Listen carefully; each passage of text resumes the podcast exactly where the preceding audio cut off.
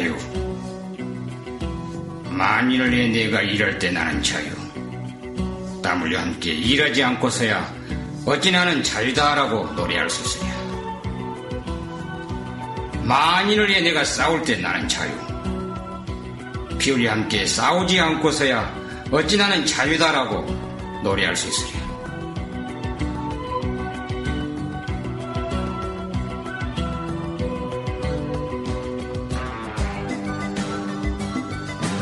사람들은 맨날 겉으로는 자유여 민주주의여 동포여 외쳐대면서도 속으로는 제 이성만 차리고들 있으니 도대체 무엇을 할 수 있단 말인가?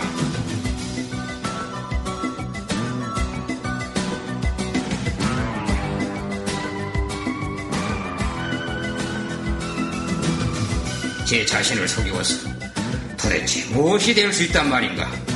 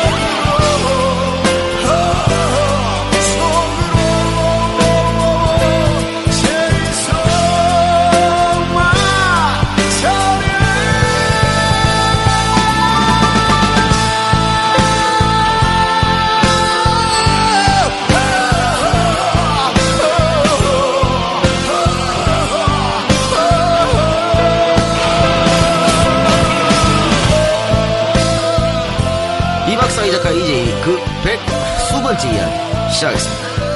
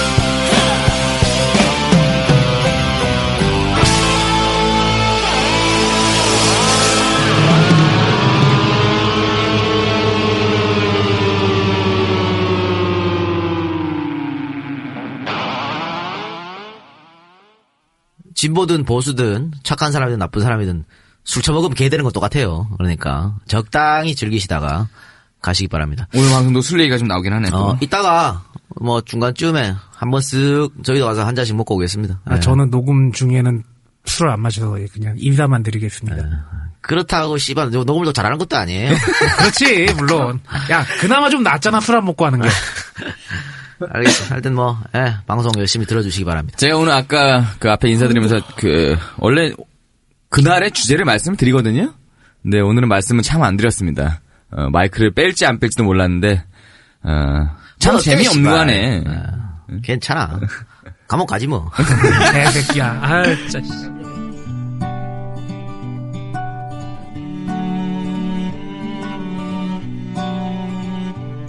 안녕하세요. 거짓말하면 얼굴에 티가 바로 나는 보험설계사 김도욱입니다. 여러분도 한두 개쯤은 보험 상품 가지고 계시지만 가입은 참 쉽습니다. 하지만 관리가 잘 안 돼서 저희 같은 설계사들이 욕을 참 많이 먹고 있습니다.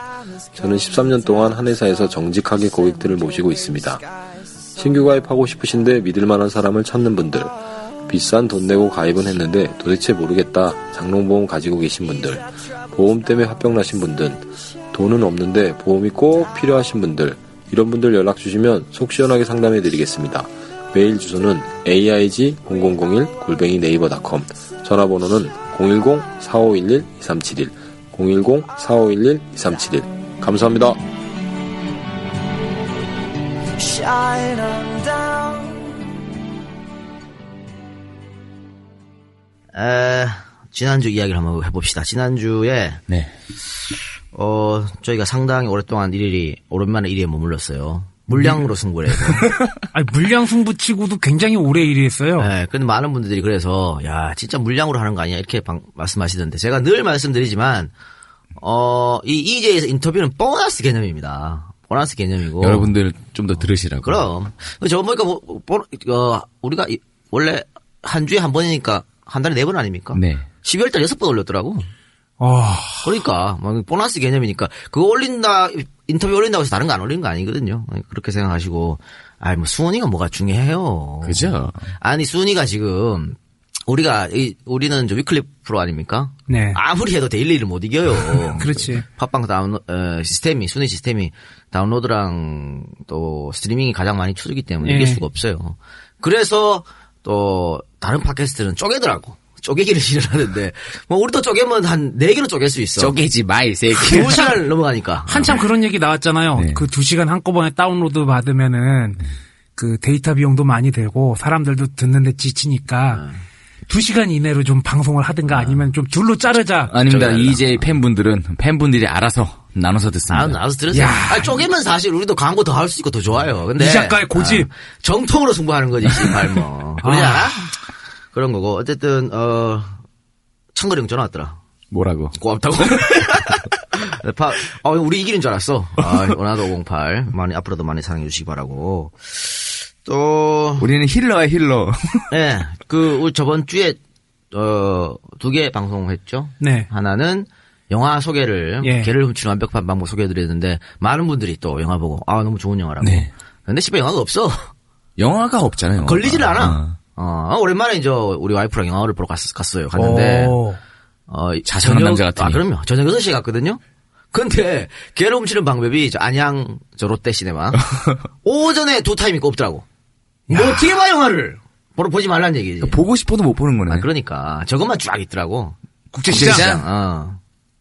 그래서 국제시장 보고 왔어요.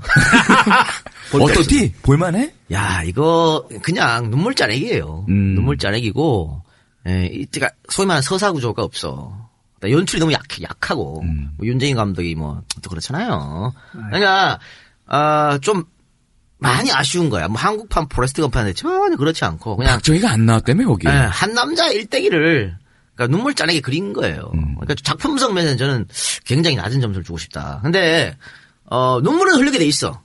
특히 뭐 어른들 보면 뭐 환장하겠던데. 그럼 그 시대를 살았던 그 자기의 젊음이 보이는 건데. 그럼요. 아 그리고 나는 계속 안 울다가 이산가족에서 눈물 나더라고. 근데 그거는 우리가 봤잖아. 그치. 어릴 때. 우리 어릴 때 그렇죠. 봤잖아요. 저 우리 운도 형이 비가 오나 이거 하고 눈이 오나 바람이. 어, 또 우리 저 튀김이 누나가 아, 튀김 누나가 아니지. 패티 누나가. 야, 이 개새끼야! 야, 이 개새끼야! 패시가 아니지. 어. 그렇지! 튀김을 만들어, 그래. 미친 놈이. 아, 패시가 아니구나. 아, 김씨구나. 아, 저, 우리 패티 누나가 부른 누가 이 사람을. 우리 그 보면서 같이 울었던 세대이기 때문에, 아, 눈물 날 수밖에 없는 그런, 그렇죠. 이 새끼 차우체스쿠 차시 유체르기라 이 개새끼야. 아유. 아, 누나? 죄송합니다. 아, 하여튼 그랬었고요. 또 하나 방송했던 게, 아, 2014. 저, 어, 총정리. 정, 어, 네, 총정리였습니다. 정산 그런 방송이었는데 정산 결산하는 방송이었는데 예. 아, 장사꾼이 진짜. 예, 그것도 뭐 좋, 좋았다는 반응 이 있어서 감사드립니다. 어, 그리고 우리 저 EJ 에, 동정을 이야기하면 어, 이 박사님께서 어, 예, 깜짝 놀랐어요. 춘천 MBC입니까? 야, 야, 어, 예, 아, 추천 예, 예. KBS요. 춘천 KBS입니까? 아 씨발 근데 그거 뭐야? 남의 테 남의 뭐야? 이 뭐야. 그거. 거기서 해주니? 그렇게 해주더라. 아 이거 진짜 돼지 목걸이의 진주 딱 아, 그런 느낌이었어요. 남의 타이를 왜 하고 지랄이야? 아, 용민이 형이 어떤 심정이었는지, 그 예전에, 어, 뭐야, 한겨레 TV에서 나왔던, 음. 그, 저기, 김호주 씨랑 같이 했던 방송에서 나비넥타이 꼭 메고 나왔잖아요. 하, 어떤 감정이었을까 이해가 되더라고요. 어쨌든 남의 잘했어요? 잘하고 했어요. 그래서 아니, 뭐, 좋대요. 그래? 네. 예, 알겠습니다. 앞으로 매주 하는 거 아닙니까? 예, 매주 그게 어디만 나갑니까? 춘천만 나갑니까? 강원도에만 나가요. 강릉 있는데 안 나갈 거 아니야? 아, 나가요, 다. 강릉 MBC도 있는데? 아, 강릉 KBS 있을 거 아니야? 아, 근데 춘천에서 이제 강원도 강원도 거의 다 나가요. 내보내는 예. 다. 커버하는구나. 예. 제목도 괜찮더만. 강냉이. 예. 강원도를 냉청, 냉철하게 이야기하자. 갖다 붙인 거지. 갖다 뭐. 붙인 야, 이. 새끼 아궁이는 뭐야, 그러면. 그러니까 그냥 갖다 붙인 거야. 그렇지. 어떻게 출연료 좀 줍니까? 예, 뭐 주더라고요. 아유. 지역 방송국이 돈 좀 있나 봐 그래도. 몰라. 아니야 KBS는요. 네. 그러니까 MBC나 SBS하고 달라. 그러니까 MBC 같은 경우는 다 지역의 사장이 다 따로 있잖아. 음. SBS도 마찬가지예요. 근데 KBS는 이게 다 하나이기 때문에 이게 또 그래서 KBS 아나운서들 한 바퀴 다 쑥 지방 네, 돌고 그렇게 그죠. 하잖아요. KBS는 어 거의 뭐 어, 서울이랑 동급으로 줄- 출연료를 음, 준다고 거예요. 봐요. 어, 뭐 전. 잘 몰라요. 한 방 싸요. 그러면. 네, 나중에 쏠게요. 알겠습니다. 이 박사가 출연하는 방송은 춘천 KBS의 강냉이입니다. 매주 수요일 저녁 7시 30분에 방송됩니다. 많은 관심 부탁드립니다. 그렇고 강원도 얘기가 나온 김에 말이죠. 저번 방송에 우리가 어, 또 AS 한거 해드립니다. 실수를 했습니다. 그 오랜만에 AS네요. 오랜만에 AS입니다. 저기 저 우리 저 어, 성추행. 그러니까 기자 아. 기자 성추행 해놓고 어, 식당 아주 만져놨어라고 어, 했던 우리 최현희. 최현희 의원. 네. 제가 강원도 강릉이라고 지역구를. 네. 잘못 말해가지고 어, 많은 분들이 특히 강릉 분들께서 화가 나지, 어, 당연히. 어, 어. 아니 씨발 사과하라고 그래서 사과드립니다. 강릉이 아니고 어, 어디더라? 어, 동해 삼척인가 그럴 거예요. 동해 삼척. 예, 예. 동해 삼척인데 아, 별반 다르지 않다. 아니 그리고 강릉 지역구에 사시는 분들 이 작가 욕할 거 없는 게 지금 강릉 지역구 국회의원 어느 당 의원인지 가슴에 손을 얹고 생각을 해보시기 바랍니다. 네. 그래요. 어, 그러니까 제 말이 제 말이 그 말이에요. 동해 삼척이나 강릉이나 뭐가 다르냐. 개찐, 어. 도찐, 개찐. 강릉의 옛날 국회의원이 누구냐면요. 유명한 사람이 최도능이었습니다. 음. 차떼기. 아, 아. 해창형하고 손국작 차떼기 했던. 트럭체로 그냥. 어, 물론 그 이후에 또 민주당 의원이 되긴 했지만 지금이 문제지. 지금 국회의원 누구야? 권성동이야. 정말 최! 아, 최악이라고 하면 안 되지. 아우. 제 생각에 최악. 내 생각이라고 말해야 되나? 안 돼. 아, 안 되겠지. 이러지 마. 권성동 의원님 죄송합니다. 취소드리겠습니다. 야, 조경태도 있는데 왜 그래? 아, 맘먹는 하여튼 권성동 권성동 의원이 거기기 때문에 뭐 정말 예, 세상 말대로 도찐 개찐다고 말, 말씀드릴 수 있겠는데 말 나온 김에 권성동 의원이 엊그제 네. 엊그제입니까 한 3일 전인 겁니까? 잘 기억이 안 납니다. 저희 방송 녹음하기 3일 전이니까 네, 이틀 전인가 월. 초가 되겠네요. 오, 이번 주 초. 한방 터뜨렸어요. 네. 어, 국회 환경노동위의 여당 간사 아닙니까? 아, 이 사람 뭘 자꾸 이런 자료를 줘. 근데, 어, 원내대책회의에서 말이죠. 뭐라고 말했냐면, 비정규직 상대로 설문조사를 해보면 80% 정도가 2년이 너무 짧아가지고 기간을 연장해달라. 라고 하는 것이 비정규직들의 의견이라고 말했습니다. 아, 비정규직들이 그렇게 얘기했대? 어, 어디서 이따구 조사를 갖고 왔지? 이, 박- 이 박사 비정규직 아니야? 비정규직인데 정규직인데 정규직 아닌 정규직 같은 비정규직. 나도 뭔지 모르겠어. 아, 그러니까 내 직책이 비정년 트랙인데 그래. 전임 교원 안에 들어가요. 아, 그래도 씨발 이- 이거 없잖아. 1년마다 계약 갱신 아니오. 그 그렇지. 비정규직이지 뭘 씨발. 그렇다고 칩시다. 어. 네. 그러나 KBS가 잘하란 말이야. 네. KBS가 잘해가지고 나를 못 자르게 만들어. 야, 이것들이 이제 카르텔을 구성하는구나. 자, 그렇게 자, 어쨌든 그 비정규직인데 어때요? 2년 지금 뭐 이 박사는 1년이지만 네. 이, 박, 이 박사 2년이라고 쳤어. 아, 2년 해본 적 있잖아 서울대에서. 예. 2년 해봤잖아요. 예. 어, 2년인데 어, 2년이 불안하니까 비정규직으로 4년 연장한다. 찬성하십니까 이 법안에?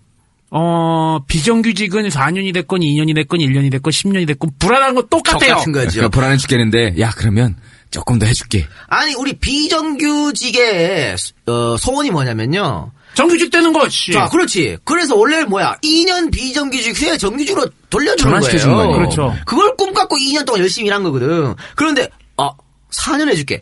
이게 뭔 개 같은 소리예요. 이런 말을 지금 국회의원 한 사람이 하고 있으니까. 야, 그나마 2년 정규직 채우는 것도 쉽지 않아 가지고 2년 정규직 채우면 정규직으로 다 전환시켜 주는 것도 안 아니고 시켜주죠. 뭐 하루나 이틀씩 빠지게 하고 막 그런 꼼수 쓰는 회사도 있고 그리고 그렇다고 그러더라고요. 2년 돼 갖고 야 너 나가. 이래버리면 끝내. 그럼 이 사람 갈 데도 없어요. 예를 들어서 자 대학교 졸업하고 한 27, 8에 취직했어. 28에 그래서 한 2년 정도 비정규직 했어. 나가라 그래. 서른이야. 어디 취직해? 또 이- 또 딴데 2년 가면 또 2년이래. 또 2년 정규 또 2년 또 나가라 그래. 해야 돼. 서른 예. 둘이 어디 가냐고. 이런 짓을 하고 있다고. 그러니까 이렇게 되면 뭐냐면요. 앞으로 기업에서 4년 동안 부려먹고 내보내. 야, 그렇죠. 내가 기업주라도 그러겠다. 안 그랬, 안 그래요? 그렇죠. 그, 이거를 80%가 찬성하는데 어디서 지금 갖고 나온 이게 설문조사란 말이야. 요 최근에 그 뉴스 보신 분들은 아시겠지만 위메프에서 그 자기네 직원들을 대상으로 왜 생쇼를 했다가 욕을 먹고 있죠. 그러니까 위메프. 좋아. 위메프 그 사장이 누구야, 그. 허민인가 유민인가 뭘 시집할 때. 허민이겠네. 완전 민, 그 양반. 예. 야구 좋아하는 양반. 예. 야구단에 투자할 생각하지, 이런 데도 투자를 해, 이 양반아.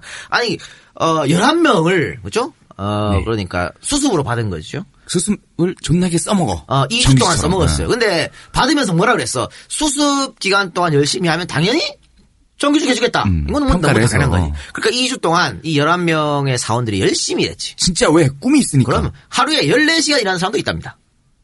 우리가 가게에 막 뛰어들어가서 어, 어. 이거 어, 소셜 커머스 하실래요? 8시간 정도 하지 않습니까? 네. 근데 이 영업직이라는 게요. 여러분 뛰어보신 분은 알겠지만 와 처음 사회에 발을 내딛어서 영업직 하려면 정말 힘듭니다.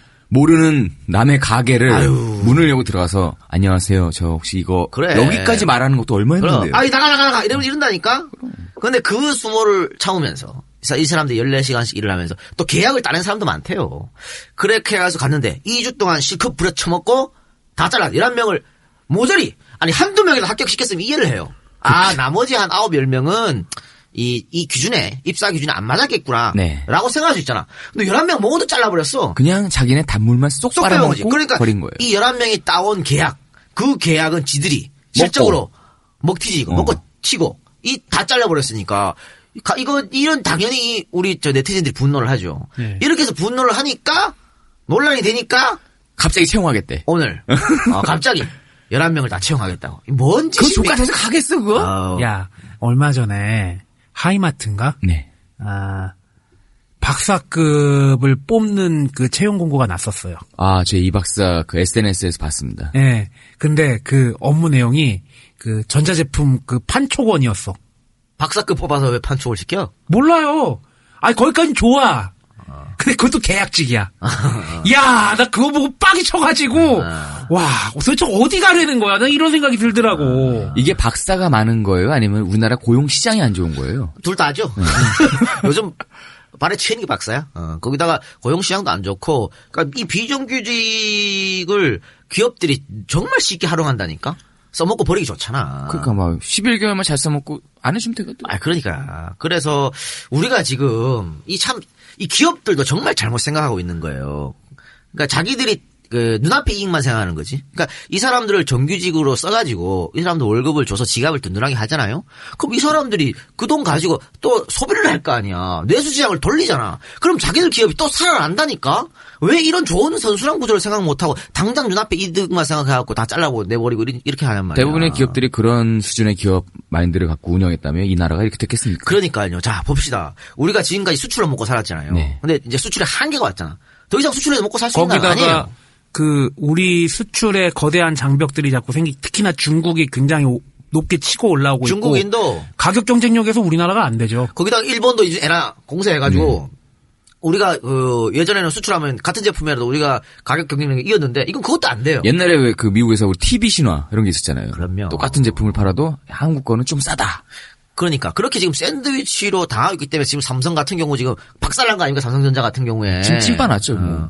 그러면은 어 수출로 해서 그동안 번 돈은 지금 기업들이 사내 유보금으로 꽉꽉 묻어두고 있잖아. 오죽했으면 씨바 최경환이 그거 좀 내놔라 그렇겠, 그랬겠어 경제부총리가. 어, 그 똑똑하신 분께서. 그러니까 오죽했으면 그랬냐고. 그거 최노믹스. 풀어가지고 진짜 이 좀 이 돌리게 해야 된다니까. 그러려면 좋은 직장을 많이 만들어내고 어 고용 창출하고 그래 직원들 월급 많이 주고 이렇게 해야 되는 거예요. 그래 돌아가는 거야. 아니 그렇게 해서 고용이 안정되고 그 사람들이 소비를 할 수 있고 그런 상태가 돼야 뭐 결혼을 하든 장가를 가든 시집을 가든 뭐 하든 이혼을 하든 할 거 아니야. 그러면 그래 뭐, 애도 어. 애도 못 낳잖아 그러면 어디 겁나 애 낳았어? 참 씨발 이런 말을 우리 비정규직 세 명이 해야 된다는 게참 잣같네요. 예. 어쨌든 권성동 의원이 어, 이런 이야기를 했다라고 하는 겁니다. 그래서 이제 좀 어, 굉장히 에, 용당 폭격을 맞았지. 권성동 의원께서 이 양반 누나는 깜짝 안 한 양반인데 어쨌든 용당 폭격 맞더니 갑자기 보도자를 내고 어, 비정규직 사용기간 연장 및 설문조사 결과와 관련한 발언은 고용노동부가 비정규직 대책을 추진하게 된 배경을 설명한 것에 불과하다. 이렇게 해서 발을 한 한 발 뺐습니다. 그리고 현재 비정규직 대책과 관련해 새누리당의 입장이 정리되거나 확정된 것은 없다라고 말했는데 어 거짓말인 건 알고 있겠죠. 네. 지금 새누리당 특히 최경환 부총리부터 해서 계속 이거 하려고 지금 그러고 있는데 뭘 그렇죠. 군불대고 있으면서 그래서 자기가 말을 하고? 보니까는 바- 자기가 말을 던졌더니 자기 공격 당하니까 어마 뜨거라 이러고 뒤로 빠진 거 아니에요. 그러니까 이건 같은 말도 안 되는 얘기다. 저는 그렇게 생각하고 하여튼 뭐 권성동 의원 어 얘기 나왔다가 이렇게 됐네요. 강원도 왜 이러냐. 김진태, 권성동. 아. 만다 강원도네. 아, 야 요번 주에 저기 김진태 의원 나온대. 아, 맞다, 맞다. 춘천이잖아, 거기. 어디 니 같은 방송에? 예. 아 생방송이냐? 아니 녹화. 아 녹화 안 아쉽네요. 아. 지금 기대하고 있어요. 싸대기 싸대기 맞고 김지태 의원이 나가버리면 대성공이라고. 나한테 나 싸대기 때리고 나가버리면 대성공이라고. 근데 생방송이 아닌데 어떻게? 네. 생방송이 쌍욕. 걱정하지 말래. 그래, 어, 그리고 또, 어, 우리가 왜, 아, 논란, 요즘에 어, 팟빵 게시판이 너무 조용하다. 그러면서 논란거리를 갖고 오겠다고 얘기했었는데, 이 박사 갑자기 한비, 한비, 한비를 툭 얘기하는 바람에, 어, 지금 많은 어, 인터넷 사이트에서. 자, 이거 한비아는 이 작가가 하지 않았나? 왜 혹시 아니, 이 박사 아니, 얘한 번 하고 나 한 번 하고. 아, 나눠서 했니? 인터넷 사이트에서, 예. 와, EJ에서 어, 한비아를 준비하고 있다고. 기대된다고. 아, 당분간 할 생각이 없습니다. 생각 없고, 사실, 한비아 씨 정도 되면요, 크게 분란이 안 나. 요즘 그 한비아 실체를 많은 사람들이 알고 있기 때문에, 음. 요즘 많이 알려졌어요. 옛날, 저, 옛날 무릎팍도사 이러고, 이럴 때는 진짜 뭐 굉장히 좋아했거든. 특히 여성분들 좋아했었는데, 이제는 그 실체가 많이 알려졌기 때문에 좋아하지 않고, 그러니까, 어, 뭐 서태지나, 아, 민비 정도의 논란이 돼야 되는데, 그, 안- 그 정도 안 되기 때문에, 네. 저는 제가 말한 논란, 그그 정도 되는 논란입니다. 예를 그래서 들면- 이거 아니? 아니야, 이건 아니고. 예를 들면 뭐 한, 무한도전 정도 되야. 야, 이 미친놈아! 그래요. 네. 아이 근데 그 방금 국제시장 얘기했는데 난 그 무한도전 토토가 보면서 이제 기성세대라 불리는 사람들이 이제 우리 나이대로 바뀌었구나 드디어 슬슬 세대 교체가 슬슬 이루어지는구나 이제 우리가 좀 큰 소리를 낼 때가 왔구나 뭐 그런 생각이 들었어요. 저는 그건 좀 불만스러웠던 게 국제시장도 마찬가지고요. 토토가도 마찬가지입니다. 어, 사실은 그게 큰 이슈가 안 될 수도 있는데 언론들이 그거를 대중들한테 설파하는 과정에서 이렇게 뿌리, 뿌리는 과정에서 너무 지네 프레임대로 걸어요. 어? 그냥 단순했던 거야. 그냥 재미있던 행사지. 그게 무슨 뭐 90년대를 대변하고 이런 게 아니야. 대단히 그게 뭐 생각해봐. 그런 컨셉의 프로가 없었어요? 예전에 뭐야 유희열의 스케치북에서 했었어 그런 콘서트. 음, 했지. 어. 했는데 했는데 그 정도의 성공과 완성도를 가진 거는 별로 없었죠. 그게 무한도전의 90 파워겠지. 그렇지. 그건 무한도전의 파워는 무시하면 안 되고 그 90년대 말 가지 90년대 고 가수들만 가지고 주인공을 삼아서 했던 것들은 또 별로 없었어요. 음. 80년대에서 90년대까지 이어간다든지 뭐 젊음의 행진이나 뭐 그런 것들. 한, 한 가지 아쉬웠던 건 이게 사고를 쳐서 못 나온 그룹들이 있잖아. 룰라 뭐 이런 애들. 뭐 어쩔 수 없고. 아, 근데 90년대 트렌드는 뭐, 응, 응답하라 19, 7994 다 똑같은 거거든. 거기서 스타트였죠. 어. 예. 아니, 이건, 이건 뭐, 그냥, 어, 우리 나이 때 낭만이죠, 뭐. 음. 낭만이라고 봐야 되고. 근데, 어, 국제시장 같으면 거기다 정치적 의미를 부여하는 바람에 정치권에서. 그것도 그래서 논란이 된 거고. 막상 윤재문 감독인가? 윤재균 감독. 아, 아. 그 양반은 정치적 프레임을 걸 생각이 하나도 없었다고 얘기했는데 아, 실질적으로 그 정치적인 논란을 불러일으키는 거는 수구 보수 언론과 여당과 청와대 아니겠어요? 그러니까 예. 그- 그냥 뭐 가볍게. 봐주면 될 것 같아요. 국제시장은 그냥 희망을 생산하려고 했던 세대가 공감하는 영화. 토토가는 희망을 소비했던 시대가 아, 세대가 느꼈던 그런 야, 공감가. 우리도 족같았어. IMF 나, 야, 넘기고 생기고. 낫지, 씨. 그러니까 이렇게 봐야 돼요. 사실 90년대 초반 중반 95년까지 음. 이 나라 최고의 황금기였거든. 우리 그때만큼. 돈 쓸 데가 없었어요, 진짜로. 근데 난 그 당시에 한 달에 집에서 100만 원씩 올라왔어.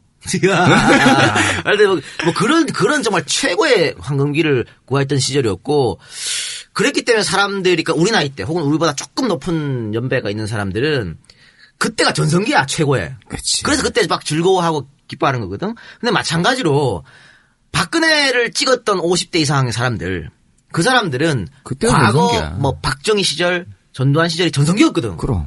그러니까 정치적 이런 게 없어. 그냥 그때 젊었을 때 그게 좋은 거야.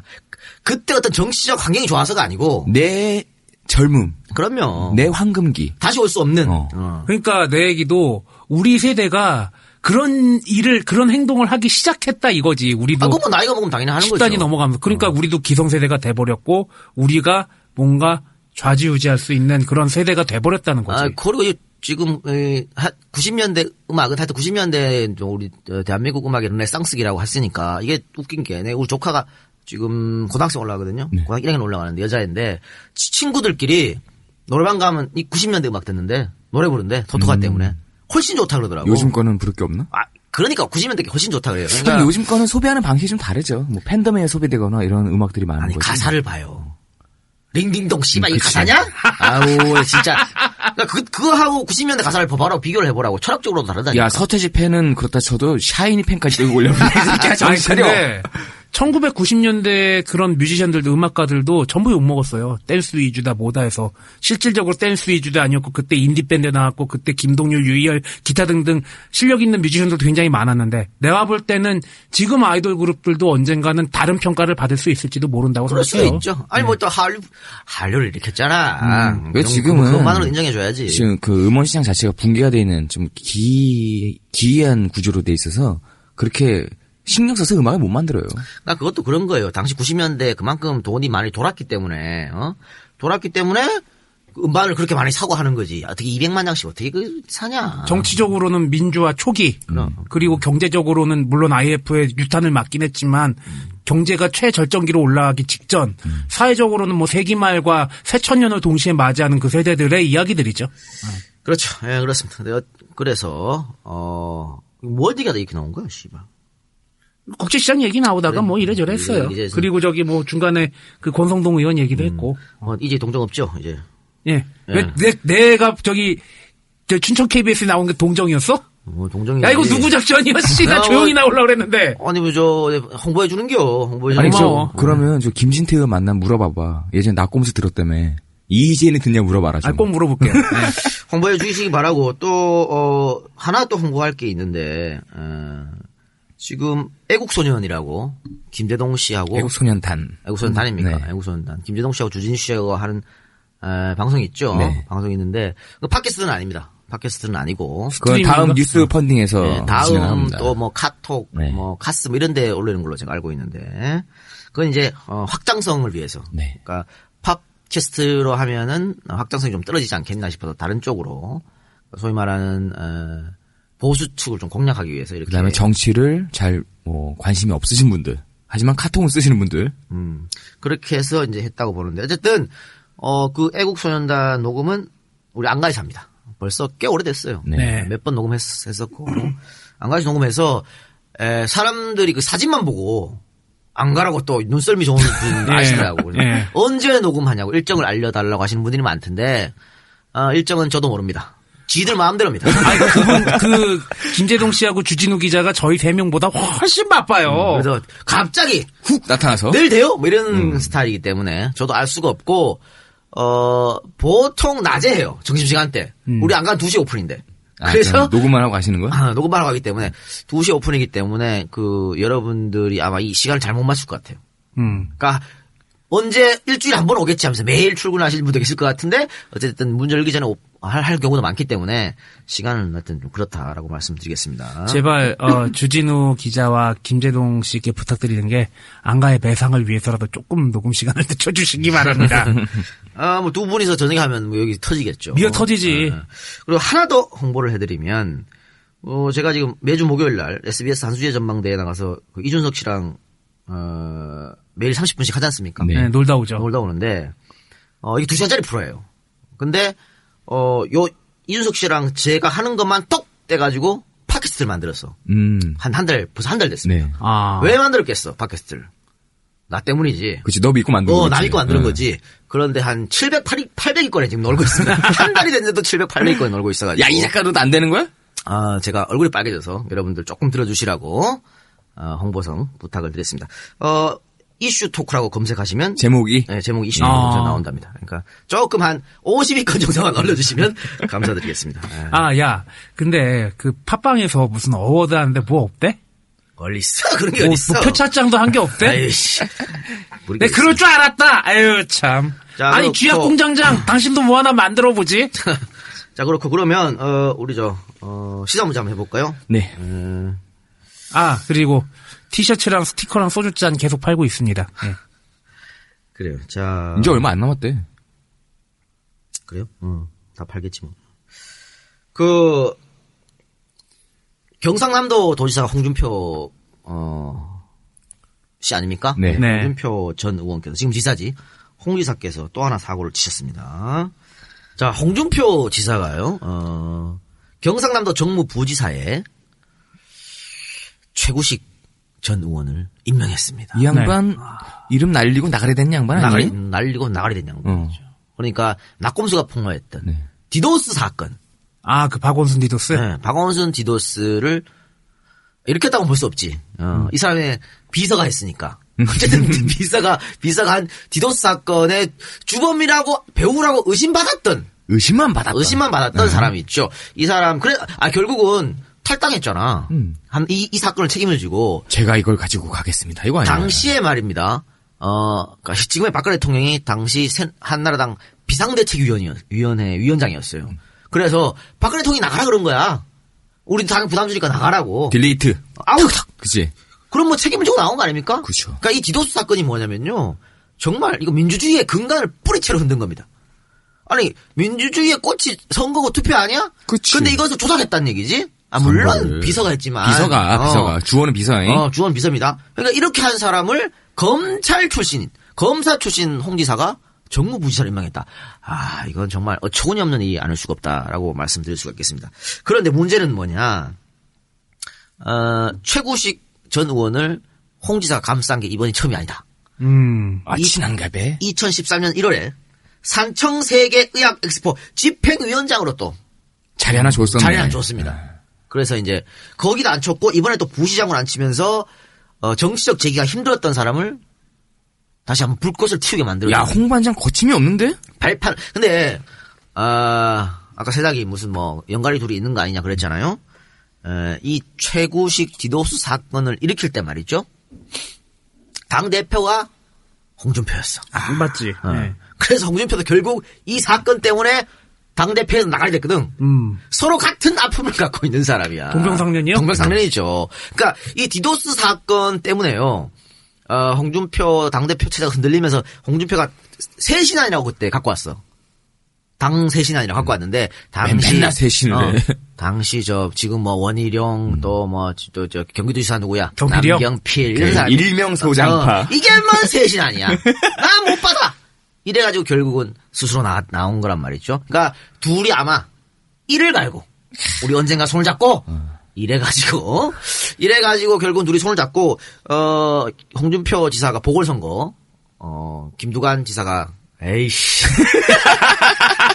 나가버리는 그 자리에 보궐선거로 들어올 때 옆에서 힘을 실어준 게 최구식 의원입니다. 이 양반이 또 경상남도 출신아 진주인가 뭐 그래. 아, 또 확인해봐야 돼. 또 틀리면 또, 할때 진주가 뭐 그래요. 그래서, 그래서 그때부터 손잡고 이렇게 해주지 않았나. 아, 근데 이게 좀, 너무 심한 거 아닙니까, 이거? 이 보험, 어떻게 야, 보험법에 무슨 사람을. 결초본 뭐 이렇게 보기엔 좀 어렵잖아. 이거는 정말 그, 경상남도 도민을 우롱하는 짓이다.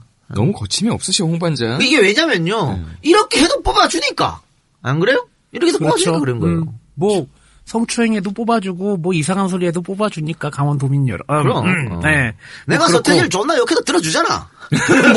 야, 이 개새끼야! 그럼 왜 그만 좀 해! 정초부터 진짜 이 새끼가. 계속 굴고 갈 거야, 씨발. 아니, 근데, 그, 기사들 좀 정리를 하면은, 우리 식사준표 형이 대권에 욕심이 있는 것 같아. 아, 이번에 준비한다고 그랬습니다. 네. 본인이. 얘기했어요. 네. 개파가 필요하다, 뭐. 아, 아, 그래서 자기 사람 챙기는 거구나. 준표 형이 그 새누리당 내에서 개파가 없기로 유명하잖아요. 아, 본인이 많이 근데 얘기했죠, 이제 자기. 개파를 이제 홍준표계를 하나 만들고 싶은가 봐. 아. 그 1번 타자, 최후식이 아닐까? 뭐시 한나라당 사람도 아닌데 뭐 그 사람. 어쨌든 어 지금 도- 도- 준비를 하고 계신다고 하는데 보통 말이죠. 보통 시장을이나 도지사 지금 하고 있는 사람들, 박원순 시장이나 뭐 또 우리 충남의 희정이 형이나 하고 있을 때 벌써 얘기하는 건좀 하지. 예의가 아니잖아. 대권 어때 물어봤을 때 저는 지금 하고 있는 전념하기 보통 이렇게 말해요. 조정에 전념하겠습니다. 그럼. 시정에 어, 전념하겠습니다. 기본이지. 근데 어 벌써 준비하겠다고. 야, 그러면 경상남도. 아이 교민들은 경남은. 경남은 또딴 사람 뽑아줄 거야. 뭘 그래? 근데 뭐 제가 어, 홍준표님을 다른 사람보다 조금 안다고 자부하는 제가 감히- 존나 마 존나 잘 알지 너 감히. 말씀드립니다만은 어, 택도 없는 소리야. 새누리당 예선 통과 컷오프도 못한다. 이런 말씀을 드리겠습니다. 진작의 꿈을 접으시라. 이런 말씀을 드리겠습니다. 야, 그래도 어젠가 그제 얘기했는데 벌써 접으라고 한건좀 그렇잖아. 꿈은 좀 꾸게 냅둬봐, 그러면. 야, 근데 그 꿈꾸지 말라고 얘기한 김에 경태형 떨어졌더라. 아, 그건 너무나 당연한 겁니다. 존나 깜짝 놀랐. 갑자기 갑툭튀 이인영 이인영 의원 뚝 나온 거야. 아, 아, 그거는 이인영 그러니까 원래 이제 컷오프 3명 하는 거 아닙니까? 근데 어, 정세균 후보가 스스로 물러나고 이인영이 된다는 얘기가 많았어요. 그 박주선 아니면 이인영이다. 조경태는 아예 없었어. 근데 왜 사람들이 이 박사 같은 이런 저 반응을 보이냐면 리서치를 가져왔거든. 어, 12%인가 나왔었어요. 여론조사 하니까 2등 했어. 어, 2등. 2등 해갖고 이거는 박지원이 쪽팔린 거지. 뭐 씨발 조경태한테 썼어 이런 사람인데. 근데 이거 잘 봐야 돼요. 이거 굉장히 함정이 있어. 이게 뭐냐면 왜 2등을 했나? 그러니까 선발, 그, 그, 이 리서치 방식을 봐야겠네요? 그렇죠. 그러니까 이거는 새정치 연합을 지지하는 사람들한테만 여론조사한 게 아니야. 아무데나. 그러니까 무- 불특정 다수한테 했기 때문에 아. 새누리당 지지자들도 여기 어, 설문에 참여를 했단 말이죠. 그럼 당연히 조경태 씨. 자, 새누리당 지지자들은 누굴 찍어? 조경태. 당연히 조경태지. 그래서 2등 한 거야. 그러니까, 가! 당신, 이게 조경태 당신을 좋아하는 사람한테 가라고. 왜, 그치. 왜 몸에 맞지 않는 옷을 입고 있나. 그치. 어? 그러니까, 지금의 어, 조경태 의원의 포지션을 정확하게 짚어지는 설문조사다. 음? 음. 저는 그렇게 봐요. 그래서, 어, 바로 아웃되고, 이인영 의원이 에, 당선이 됐는데, 아, 요거 그럼 자연스럽게, 어, 야권 이야기를 한번 해봅시다. 저는 뭐, 어, 대세는 별 지장이 없다. 이인영이 됐든 박주선이 됐든. 사실은, 어쨌든 문재인이다. 어, 박주선이 되면 문재인한테 훨씬 유리해져요. 그러니까 같은 호남이기 때문에 박지원의 표를 뺏어갈 수 있거든. 근데 이인영이 되면 그 문재인한테 불리하지. 그러니까 문재인과 이인영의 표가 겹, 겹친다고 봐야죠. 네. 그러니까 같은 뭐 운동권 출신이고 이렇기 때문에 에, 뭐 이인영 표가 그 박지원 표를 뺏어올 수는 없잖아. 겹치는데 그래 다르니까. 그래봤자 대세는 저는 뭐 지, 지장이 없다고 보고 어, 문재인 후보가 아마 될 거라고 그렇게 생각을 하고 있습니다. 아쉽다. 뭐가 아쉬워요? 난 지원이 형이 됐으면 좋겠어요. 그래요? 솔직히. 왜? 어? 이유가 요- 있을 거 아니야. 요번에 재인 형 해봤자 좆되고. 아니 해봤자 때도 재인이 형은 어, 이번엔 떨어지면요 진짜 아웃이에요. 이번에 떨어지면. 아, 왜 때문에. 이런 승부를 해? 뭐왜 통수에 걸리게 자꾸 승부를 가나? 아니 뭐 어, 선당 후사 어? 당을 위해서 바친다고 하잖아요. 아유, 그럼 빨리 대선 후보 포기하겠다고 얘기하시든가. 그래 어쨌든 뭐 그렇게 지금 어, 흘러갈 거라고 보고 이 박사의 지분이 몰려오는 소리 들린다. 들리네요. 아니, 그 괜찮아. 나 어차피 나는 재인이 형 아끼는 마음에서 한 거야. 난 친노야. 뭐 어쩌라고? 어, 문재인 의원이 당선이 되면 당 혁신부터 해야겠죠. 당 혁신부터 해야 된다고 쉽지는 않겠죠, 근데. 아유 쉬울 리가 있겠습니까? 야, 이거는 무슨 뭐, 기둥 남아있는 집을 세우는 것도 아니고, 이거. 기둥부터 다시 세워야 될지도 몰라요. 엄청난 어, 공격이 올 거라고 보고 벌써 지금 뭐 어, 야권의 지분을 새정치라면 지분을 갖고 있다는 안철수 측에서 벌써 그 군부를 뗐잖아요. 예. 어, 비망록 같은 예. 걸 또. 아, 비방록은 자기들이 이제 아니라고 그랬어요. 안철수는 왜라는 책을 냈는데 음, 하필 이 타이밍에. 예. 그러니까 문제가 타이밍이지. 왜 지금 이 타이밍에 냈냐? 그러니까 어, 안철수 의원하고 어, 문재인 의원이 사이가 뭐 좋지 않다는 거는 뭐 당연한 거 아니겠습니까? 또 당시에 이제 후보 단일할 때 둘 다 마음에 골이 깊었다 상처가 있- 있는 거는 누구나 다 아는 사실이에요. 그러니까 옛날 이야기 꺼내면은 당연히 문 의원을 공격할 수밖에 없어 그 책 안에서요. 그러니까 왜 하필 당 대표 경선을 앞두고 있는 이 시점에 그 책을 냈느냐. 그러니까 그 시점의 문제인데 어, 안철수 의원은 이제 본인이 미국 이 책을, 갔잖아. 어, 이 책을 내라고 말한 적도 없고 어. 자기는 책이 나온지도 몰랐다라고 했어요. 그랬고 책을 낸 저자 세 분, 공동 저자 세 분은 자기들도 이제 안철수 의원한테 말 안 했다. 말하면은 책을 내지 마라 그럴 것 같아서 그냥 썼다고 했는데 야 뭔가 좀 피해 나가는다. 그러니까 이거는 뭐 그래도. 문제고 안 그래도 문제예요. 네. 그러니까 마- 안철수 의원에 대해서 말했다고도 문제고 말 안 했다고도 문제야. 그러니까 측근들이 그 안철수 의원한테 말도 하지 않고 이렇게 썼다면 그 문제가 있는 거죠. 또 말했는데 말했음에도 불구하고 이런 책이 나와가지고 이런 분란이 일으켰다면 그것도 또 문제고. 또 중요한 당내 이 경선을 놓고 또 미국을 가버, 가버리시는 또 이렇게 행동을 하셔서 음. 또 비난을 좀 받고 있죠. 근데 어쨌든 뭐 이 책으로 인해서 안철수 의원이 한동안 언론에서 사라졌습니다만 다시금 떠오르는. 그러니까 어 저는 이 다 문제라고 봐요. 옛날에 저 어 그 홍영 홍영표 의원인가요? 다 누가 저 이 또 선거 끝나고 나서 또 이런 비- 저 반대 책을 썼어요. 그러니까 안철수 측을 비난하는 책을 또 썼죠. 썼는데 그것도 문제야. 선거 끝났는데 뭐 누구를 비난하고 뭐 그럴 필요 뭐가 있어. 그러니까 그것도 문제가 난 이것도 문제라고 봐요. 그러니까 이런 거는 괜히 상처 주는 이야기를 할 필요가 없, 없을 것 같은데 어쨌든 이런 책이 나와서 어 좀 사랑스를 했다 이런 말씀을 드립니다. 요 최근에 뉴스가 좀 많이 있었네요. 그렇죠. 아, 그리고 또 봅시다. 중요한 거 하나 또 정윤의 문건에 대한 수사 결과는 뭐 당연히 예상대로 나왔고 거기에 대해서 청와대가 이제 공식적 입장을 밝혔습니다. 뭐라 그랬냐면 몇 사람이 개인적으로 사심 갖고 있을 수 없는 일을 한 것이 밝혀졌다. 이렇게 말했는데 결국은 이건 뭡니까? 우리가 늘 듣던 일탈. 그죠? 몇몇의 일. 몇 명의 일탈. 아, 이게 너무 지겹도록 들었습니다. 진짜. 에, 그 국정원 사건 일어났을 때도 몇 명의 몇몇- 몇몇의 일탈. 예. 또 기무사 어, 문제가 일어났을 때도 몇 명의 일탈 그랬죠. 최동욱 사찰 일어났을 때도 몇 명의 일탈. 아, 이 정부는 뭘 씨발 맨날 몇 명의 일탈이야. 아. 뭐 어떤 잘못에도 몇 명의 일탈을 몰고 가면 그만이지. 결국에는 그 안에서 그분이 뭐 어떤 선택을 왜 했는지 모르겠지만 자살한 분 나오셨고요. 그렇죠. 죽은 자 말이 없는 거죠. 또.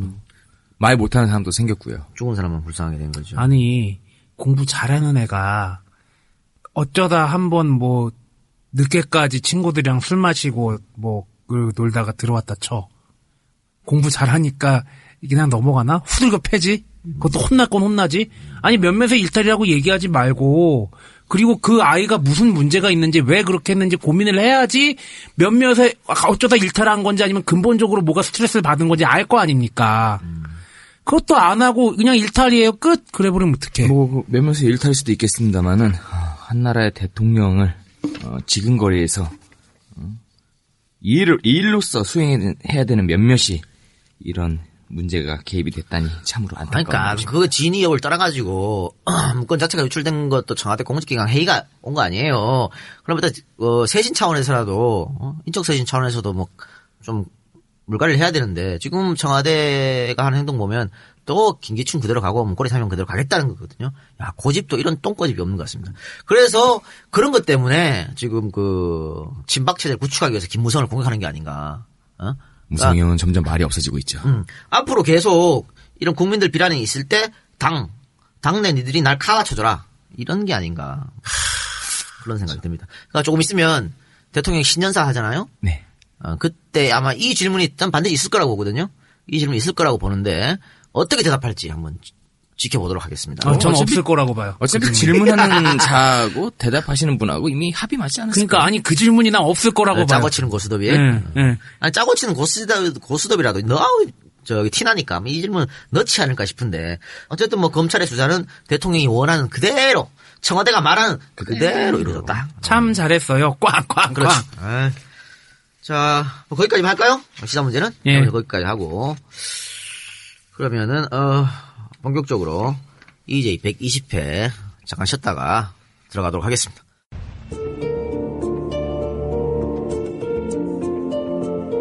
박근혜 전 한나라당 대표의 홈페이지에 박 전 대표를 비방하는 댓글이 줄줄이 올라와 박 전 대표가 고소까지 했는데요. 수사 결과 대부분 박 전 대표의 동생 근영 씨의 남편이 쓴 것으로 드러났습니다. 유경재단 이사장에서 해임된 아내 근영 씨의 억울함을 밝히기 위해 글을 올렸다고 진술한 것으로 전해졌습니다. 유경재단에서 그 밀려나니까 거기에 대한 비판이지. 서울 강남경찰서는 고 박정희 대통령의 장남 박지만 씨가 자신을 납치해 살해하려 했다며 허위 주장한 혐의로 박 전 대통령의 차녀 박근영 씨의 남편인 신동욱 전 백성문화대 교수에 대해 구속영장을 신청했습니다. 박근영 씨의 남편 신동욱 씨는 명예훼손 등의 혐의로 박근혜 박지만 남매의 고소당해 현재 복역 중입니다. 박근혜 전 한나라당 대표의 오촌 조카 두 명이 숨진 채 발견돼 경찰이 수사에 나섰습니다. 두 사람은 전날 후배 황모 씨와 함께 왕십리에서 술을 마신 뒤 대리운전으로 두 사람만 수유동에 내린 것으로 조사됐습니다. 특히 대리운전을 기다리다 서로 할 얘기가 있다고 해 황 씨가 자리를 비켜줬고 북한산에선 두 사람이 막걸리를 나눠 마시기도 했습니다. 가족들은 두 사람이 싸울 이유가 없다고 주장합니다. 돈이 많았으면 재산 싸움 했다고 하면 기분이나 좋지. 적어도 그 돈이 많았으면 누구 주지든 돈 많았으면 재산 했다고 하면 기분이 좋지. 돈도 없는 사람들이 무슨 재산 싸움을 해. 돈 없는 사람이 재산 뭐래. 서울 강북경찰서는 사촌형 52살 박모 씨가 사촌 동생을 살해한 것으로 결론 내리고 수사를 종결했다고 밝혔습니다.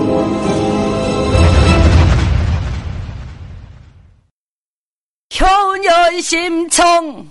먼 길 떠나기 전 신봉사의 마지막 생일상을 차리는디. 얼씨구! 아니 청아 이렇게 만난 미역을 대체 어디서 구했느냐? 아버지 인터넷 쇼핑몰 진도 해처병가요입니다. 오라 김이나 미역 멸치를 도매가로 판매하는 바로 거기 말하는구나. 신봉사! 그 맛이 기가 막혀! 눈이 번쩍 뜨이는구나 진도 해조명가 아, 오늘은 말이죠. 어, 조금 민감한 주제를 갖고 왔습니다. 제가 원래 오늘을 저기 저 김한란 특집 하려고 그랬어요. 준비를 그래, 어. 그걸 하지 그랬어, 이 새끼야. 어? 김한란 특집 하려고 왜냐면 이번에 저 이화여대에 아, 우리 저 소녀상 소녀상을 이화여대 설치하려고 그랬는데 학교 측에서 못 들어오게 해서. 졸라 씨발 막아가지고 아니 뭐 아, 그걸 왜 막나? 하여간 그 학교는 나랑 존나 안 맞아. 아니 이해가 아니 그걸 왜 막는지 모르겠어. 소녀상을 왜 막아요? 안에는 김한란상이 있는데. 씨. 그 안에는 씨발 친일파 김한란 동상이 아 그것 때문에 막았구나. 아, 그치. 결국은 소녀상이요. 어, 일본 대사관 앞에도 앉아 있는 소녀상이 이화여대 안에 못 들어가고 밖으로 나와가지고 설치됐습니다. 참 좋은 학교다. 이뭐 이지랄 내가 그래서 썩임질이라 가지고 그래? 그럼 내가 김한란이 어떤 여자인지 파헤쳐 주겠어. 이래서 김한란 특집을 준비했는데 그걸, 그걸 하자. 그걸 하려고 했는데 말이죠. 어, 다지 그랬어. 아유. 어, 다음 주 어, 1월 16일이 김어준 씨, 주진우 씨의 어, 항소심 선거 공판이 있습니다. 어, 지금 어, 굉장히 어, 많은 분들이 불안해하고 있어요. 그렇죠. 많이 걱정들 하고 있어요. 어, 그 판결에서 실형이 날 수도 있겠다. 그러니까 지금 검찰이 구형을 주진우 3년, 김어준 김어준 2년. 2년. 을 때렸습니다. 정봉주 1년 보낸 것도 그렇죠? 많은 분들이 안타까워했는데 3년, 2년, 어우 이거는 뭐 왠지 모르게 집행유예 주체도 없을 것 같아. 그러니까. 아니, 이거는 저기 뭐, 무죄 아니면 징역이야. 집행에도 없을 것 같아요. 그래서, 우리 지금 뭐, 많은 분들이 서명도 받고 있어요. 탄원서, 청원서 이런 거. 세계적인 학자 노암 촘스키도 지지를 보냈다는 얘기가 있습니다. 너무나 당연한 거지요. 어? 아니, 기자 아니야. 기자가, 어, 국민적 의혹이 있고, 어? 당연히 이런 거 파헤쳐야지. 이게 언론이 할 일이지. 그렇게 했는데, 그것도 표현의 자유, 사상의 자유 아니에요? 말할 그렇죠. 권리 있는 자유가 있고, 그거를 못하게 한다는 건 말 자체가 안 되는 거죠. 합리적인 의심을 통해서 어? 그래서. 네, 그래서 우리가 조금이라도 그들에게 도움이 되고자 어? 이 사건이 왜 무죄일 수밖에 없는지 좀 알려드리고자 긴급적으로 이 민감한 주제를 편성을 해가지고 왜 주진우 김어준이 에, 지금 그렇게 당할 수밖에 없는지 씨발 하면서 우리도 다 걸려 들어갈 야, 수 개새끼야, 걱정을 하면서 죽으려면 니네만 죽어, 이 개새끼들아. 왜? 야, 도와달라고 한 적도 없어, 김호준 씨나 주진우 씨가. 야, 이 아, 개새끼야. 독립운동 하는 마음으로 하란 말이야. 야, 이 개새끼야, 진짜. 좀 그렇게, 살자 좀, 2015년에. 그렇게 하기로 했습니다. 이 사건이 얼마나 똥구리를 내라는 사건인지 여러분들도 자세히 아시라고 방송을, 어, 준비했다. 이런 말씀을 드리겠습니다. 그래서 오늘의 제목은 김호준, 주진우는 무죄다. 그렇습니다. 라고 우리는 바라는 마음에서 아유, 방송을 하는 겁니다. 그 1심에서 무죄가 나왔죠. 네. 국민참여재판. 그 당시에도 검찰이 3년 2년 때렸어요. 근데 국민참여재판에서 배심원들이 무죄다라고. 야, 이 법조인들보다 더 뛰어나? 우리 배심원들이. 근데 여러분들이 뭐 생각하기에 배심원들이 나꼼수의 팬들이었기 때문에 그런 판결을 내렸을 거 아닌가라고 생각할 수도 있는데요. 당시 국민참여재판에 출석했던 배심원들 사이에서도 굉장히 좀, 그, 검찰이라든지 아니면 뭐 정부에서 약간 뭐, 뭔가 했다는 소문들이 쫙 아니, 돌았죠. 그래서 우리 검찰이 바보입니까? 검찰이요. 11명의 배심원들을 낙검수를 한 번도 들어본 적이 없는 사람을 골라서 거기서. 고- 아, 거기서 골라왔어? 그러면. 그러니까 굉장히 객관적인 판단이었다. 음. 결과가. 그렇게 나오, 그렇게 생각합니다. 그러니까 낙곰수란 방송을 모르시는 분들을 데려다 놓고. 음. 그렇죠. 그래서 검사 검찰에서 뭐 당시 이 저 박영철 박영수 씨 사건을 수- 조사했던 경찰을 불러가지고 뭐 증거 조사하고 그 배심원들 앞에서 네. 영화처럼 그렇게 한 거야. 그 변호사가 또 나와가지고 그거 아니라고 또 하고 결론은 어떻게 됐습니까? 무죄라고 이 예. 배심원들이 내린 겁니다. 그렇죠. 그러니까 1심에서 무죄가 나왔죠. 어, 집단 지성이 전 발휘됐다고 보고 일반인들의 굉장히 상식적인 판결이었다. 상식적으로만 생각하면 무조건 무죄가 나오는 그런 판결이었다고 하는 거죠. 그러니까 아까 말씀드렸다시피 기자가 어떤 냄새나는 사건에 대해서 의혹 제기를 하는 것은 너무나 당연한 일이고 그게 언론의 사명이고 언론의 숙명입니다. 아 그리고 그 직업적인 것만 봐도 뭐 언론인의 사명 그런 것 둘째치고 기자가 특종 잡아가지고 터트린 게 당연한 거 아니야. 그럼요. 그 기자가 기자 할 일 한 건데 왜 그걸 가지고 근데 지금 뭐 우리 다른 언론들, 그러니까 이거는 우리 모든 언론사 또 이 기자들이 똘똘 뭉쳐가지고 이거 안 된다고 이거 말도 안 된다고 해야 되거든. 근데 저 지금 슬쩍 좀 이상한 낌새를 발빼고 있는 기자들이 많지 않습니까? 그거 왜 일단은 어 주진우한테 어, 질투심 느낀 기자가 많아요. 아이, 뭐, 많아. 많고, 또 기자들이 또 다 엘리트 자부심이 있잖아요? 근데, 그렇구나. 어, 이 낙곰수는 B급이란 말이야. 아. 그런 거, 그런 거에 대해서 또 차별을 두는, 어, 짜증난다. 이런 생각 하는 사람들 많고. 그러니까, 어, 이성적으로는 당연히 무죄고 이 사람들 지지해야 되는데, 감성적으로 그러고 싶지 않은 거야. 그래서 기사가 안 나와. 아, 그런, 그런 거죠. 네. 그래서 응원해주지 않는 거예요. 어? 그러니까, 뭐, 우리 팬들이 아무 이유 없이 우리 공격하는 거 있잖아. 이성적으로 이제 응원하고 싶은데, 감성적 꼴보기 싫다. 그런 거랑 비슷한 거거든요. 가질 수 없다면 미워하겠어? 그런 거죠. 그래가지고 지금 물었는데, 어쨌든 이, 이것은, 이게 만약에 이번에 에, 항소심에서 유죄가 나면요. 국가적 망신입니다.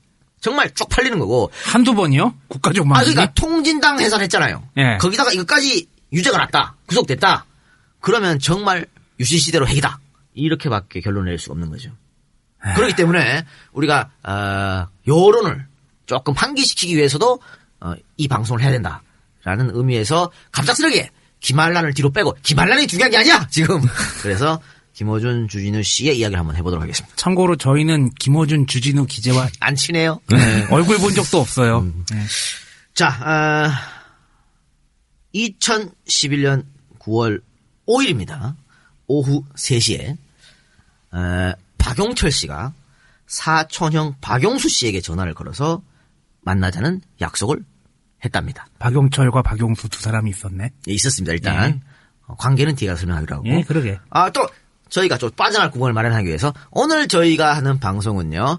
전부 다 언론에 나오는 얘기를 재구성했다. 네. 우리가 하는 얘기 아무것도 없다. 다 언론에 나오는 얘기를 했다고만 각종 말씀드리겠습니다. 언론에 나와 있는 기사들. 그럼요, 그럼요, 그럼요. 취합해서 그럼요. 재구성을 어, 했습니다. 어. 너도 너도 자식을 편모 자식으로 만들고 싶진 않구나.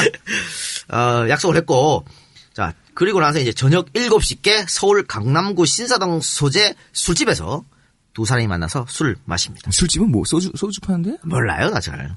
다들 이 자리에는 후배 황모 씨가 동석했다고 하네요. 한 사람이 더 들어왔습니다. 네. 황 씨는 박용수 씨와 아는 사이였다고 합니다. 이들은 오후 9시께 서울 성동구 왕십리의 모 노래방으로 이동해 2차를 합니다. 밤 11시 40분께는 박용철 씨의 하고 친분이 있었던 김모 씨가 동석했습니다. 두 사람의 술자리가 네 사람으로 바뀐 거죠. 아, 그러니까, 어, 사촌 동생과 사촌 형이 만나는데 사촌 동생이 어나 아는 사람 아, 한명 오케이, 볼게 오케이. 컬컬 그래서 아. 셋이 마시다가 어야 나도 이 동네 왔으면 아, 누가 와서. 컬컬 아. 해서 네 명이 마셨다. 네 마신 거예요. 음. 또 그, 그, 딴, 딴 두 사람도 안, 안면 있다 그래요. 친하진 아. 않지만. 어. 그래서 자, 이 네 명은, 아, 6일 오전 날이 지났습니다. 12시 12분께 대리 운전을 불러가지고 박용철, 박용수 씨가 어, 뒷좌석에 타고 두 사람만 노래방을 떠났습니다. 대리운전 기사는 처음에 차를 타고 이 박용철 씨 차입니다. 어, 일산 방향으로 가자. 왜냐면 그 박용철 씨 사는 동네가 네, 거기니까. 박용철 씨 사는 동네. 일산 방향으로 가자. 하고 운전을 하던 중에 갑자기 박용수 씨가 박용철이, 그러니까 내 동생이 너무, 어, 취했으니까 집으로 데려가기 어려우니까 강북구 수유동으로 가자. 여기는 박용수 씨 집입니다. 음. 그렇게 해서 차를 돌렸다. 이렇게 증언했습니다.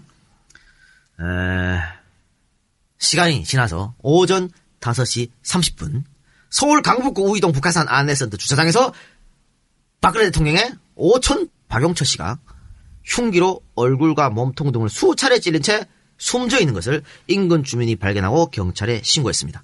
숨진 박용철 씨는 얼굴과 배에서 피가 흘렀고 창자가 도로에 쏟아졌으며 양쪽 눈썹, 콧구멍 주위, 입술 등 얼굴과 가슴 배에 기역자와 V자로 찍힌 상처가 있었고 두개골은 함몰돼 있었다고 합니다. 처참했네요. 그렇죠. 경찰은 같은 날 오전 9시 20분께 북한산 용화문 등산로에서 나무에 목을 매 숨진 채로 발견된 또 다른 박근혜 대통령의 오촌 조카 박용수 씨를 유력한 살해 용의자로 봤습니다. 한 명은 누군가에 의해 살해가 된 시신이 됐고 한 명은 목을 매단 시신으로 발견된 거네. 네. 그래서 사건이 일어나자마자 경찰은 이 목을 매단 박용수 씨를 박용철 씨의 살해자로 용의자로 지목을 합니다. 바로 지목한 이유가 있을 거 아니에요. 아, 근데 그럴 수 있다고 봐요. 그럴 수 있지 않나? 그럴 수 있지. 그럴 수 있지, 뭐. 네. 마지막까지 같이 있었으니까. 아직 시간이 얼마 안 어. 됐으니까. 당연히 그럴 수 네. 있지. 뭐, 용의자로 충분히 오를 수 있습니다. 어, 경찰 관계자는 피살 현장 부근의 개울가에서 박용철 씨를 살해할 때 쓰인 것으로 추정되는 둔기가 나왔고, 자살로 추정되는 박용수 씨의 가방 속에서 흉기가 발견된 점, 칼이 나왔습니다. 물론 여기에는 박용수 씨의 지문은 없었어요. 지문은 없었지만 칼이 나왔습니다. 또 자살한 박용수 씨의 주머니에서 화장해 달라는 유서와 함께 어, 박용철 씨의 자동차 키가 발견된 점. 어, 그 대리운전인 기사가 운전했던 게 박용철 씨 차라 했지 않습니까? 네. 예. 그 키가 박용수 씨 주머니에서 발견됐다고 하는 음. 점이죠. 어, 또 어, 박용수 씨의 바지하고 박용수 씨의 장갑에 피가 묻어 있었는데 나중에 국가수 조사 결과 이 피가 박용철 씨의 것으로 밝혀졌다. 음. 이런 점들을 종합해서 볼 때 어, 박용수 씨가 살인 목적으로 흉기를 준비한 준비한 것으로 보인다고 밝혔습니다. 근데 이들과 함께 술을 마신 그 두 사람 황모 씨와 김모 씨 있지 않습니까? 네. 어, 그분들이 당시 분위기를 증언했는데 당시 경찰에서 진술한 거죠. 네. 어, 오랜만에 만나가지고 너무 즐거웠다. 화기애애하게 어, 술자리와 대화자리를 가진 뒤 헤어졌다. 이렇게 진술했습니다. 그러니까 술자리에서 싸우거나 다투거나 하는 건 없었다. 없었다라고 하는 거죠. 그러니까 우발적으로도 범행이 일어날 분위기는 아니었다. 그 얘기한 거죠. 겁니다. 박용수는 살해 직후에 곧바로 현장을 떠났습니다. 하지만 대리기사의 신고를 받고 출동한 경찰에 쫓겨 달아나다 강북구 의동 도선사 인근 용암문 탐방센터에서 숨진 채 발견됐습니다. 이들을 수유동까지 태워둔 대리기사는 경찰 조사에서 피해자 박용철은 만취해서 피의자 박용수의 부축을 받고 차에 탄 후 바로 잠이 들었고 두 사람 간에 별다른 대화는 없었습니다. 중간에 피의자 박용수가 수유리로 가자고 해서 방향을 바꿨습니다. 라고 진술했습니다. 오전 1시쯤에 강북 419 사거리에서 이들을 내려준 대리기사는 이후에 피의자가 직접 운전했으며 차량 뒷좌석에는 피해자가 잠들어 있었습니다. 라고 박영수 말했습니다. 씨가 운전을 했고 박영철 씨는 만취해서 뒤에 잠들었다. 그러니까 대리기사가 집까지는 안 간 거죠.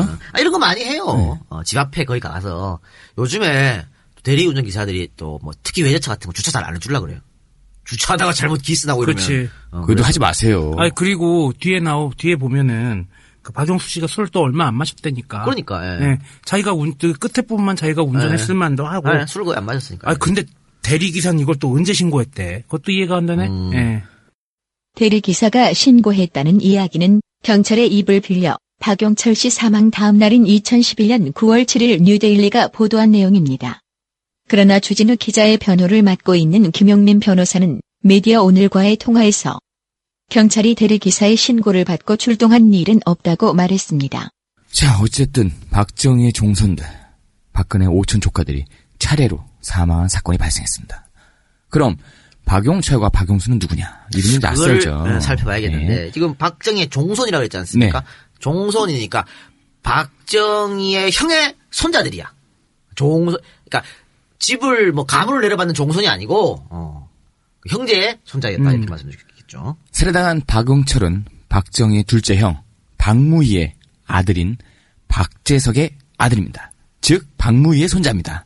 그러니까 박정희의 둘째 형의 손자 이렇게 되는 거죠. 그리고 또 자살한 것으로 알려진 박용수는 박무희의 차남 박재호의 아들입니다. 그러니까 이 두 사람은 사촌지간이고 할아버지가 같은 거야. 음, 그치. 네. 자, 우리가 기간 동안 어, 이 박정희를 옹호하신 분들이 그런 얘기를 많이 했습니다. 박정희가 18년 통치하는 동안 공과사를 철저히 구분해서 친인척들이 절대 근처에서 찝적대도 못했다고 얘기를 합니다. 하지만 저희가 누굽니까? 다 알아봅니다. 다 개소리입니다. 처갓집 식구까지 하나하나 다 챙겨준 사람이 박정희입니다. 오늘은 처갓집 이야기는 하지 않겠습니다. 다음번에 이 작가가 분명히 하자고 하겠죠. 자, 박정희 집 한번 살펴보겠습니다. 박정희 위로 큰형 박동희가 있었고요. 둘째 형 박무희 그리고 셋, 어, 셋째 형이죠. 박상희가 있었습니다. 많이 나왔죠 방송에서. 박동희 아들은 박재홍은 동양철관 사장을 했고요. 박상희의 딸 박영옥은 예 나예요 나 김종필과 결혼했습니다. 이 박정희 집권 시에 툭하면 청와대에 들어가서 숙모에게 자기 남편이 홀대받는다고 이야기를 하고 다녔습니다. 좀 봐달라는 얘기죠. 어, 이경수한테 그렇게 했다는 얘기죠. 어, 박상의 유복자였습니다. 박준홍은 대한축구협회 회장을 지냈습니다. 둘째 형 박무희의 아들인 박재석, 즉 살해된 박용철의 아버지는 구미에서 연필 장사를 하다가 어느 날 갑자기 국제전기기업 회장이 되었습니다. 갑자기 점프를 했네요. 자살했다고 하는 박용수의 아버지 박재호는 벽돌 공장에서 일을 하다가 역시 어느 날 갑자기 동양유군의 회장이 되었습니다. 그러니까 박정희 친척 관리 깨끗하게 안내 뭐 다 구라라니까. 이거 다한 잔씩 다 줬잖아. 그럼 이 사람들이 어떻게 또 연결되는지 볼까요? 살해된 박용철은 박지만 EG 회장의 어, EG라는 회사가 있습니다. EG 회장의 최측근으로 꼽히던 인물이었습니다. 자, 이래서 어 박용철 사망 배후에 박지만이 있는 게 아니냐는 의혹이 제기가 된 적이 있었죠. 음. 그러니까 이렇게 박용철 씨가 박지만의 최측근으로 있었기 때문에 그 뒤에가 자세히 설명하겠습니다. 그도 그 전에 있었던 박근혜, 박근령, 박지만 삼남매와 관계된 사건에 꾸준히 이름이 오르내린 이 박 씨 가문 송사의 핵심이기도 했습니다. 2007년 11월에는 유경재단 폭력 사건을 주도했다가 형사처분을 받기도 했습니다. 당시 박용철은 한센인 우리가 그 한센 그 이제 문둥병이라고 예, 문둥병이라고. 하죠. 네. 나병. 한센인 네, 네. 100여 명과 폭력배를 동원해서 유경 재단에 쳐들어가서 이사장이던 박근영을 강제로 쫓아냈습니다.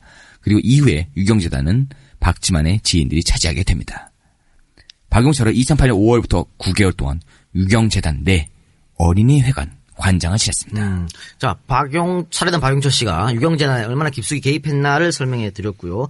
유경재단 문제를 일단 살펴봅시다. 예. 이 유경재단 문제를 살펴봐야 이, 이 사건의 의혹들이 조금 보이기 시작해요. 자, 유경재단 운영권을 놓고 박근혜, 박근영, 박지만, 삼남매는 다툼을 벌였습니다. 이 박근영 씨는 앞으로 계속 자 박근영으로 부르겠습니다. 이름이 박근영이었다가. 박근영이었다가 예. 또 박서영인가 뭐 물론 바꿨어. 근데 이제 박근영으로 또 바꿔 하여튼 박근영 하겠습니다. 다툼을 벌였는데 어 박근혜가 이사장으로 있고 최태민이 실질적으로 운영하고 있다고 의심을 한 박지만 박근영은 대통령 노태우에게 탄원서를 보내가지고 언니를 구해달라고 요청했죠. 우리 방송에서 많이 했어요. 예.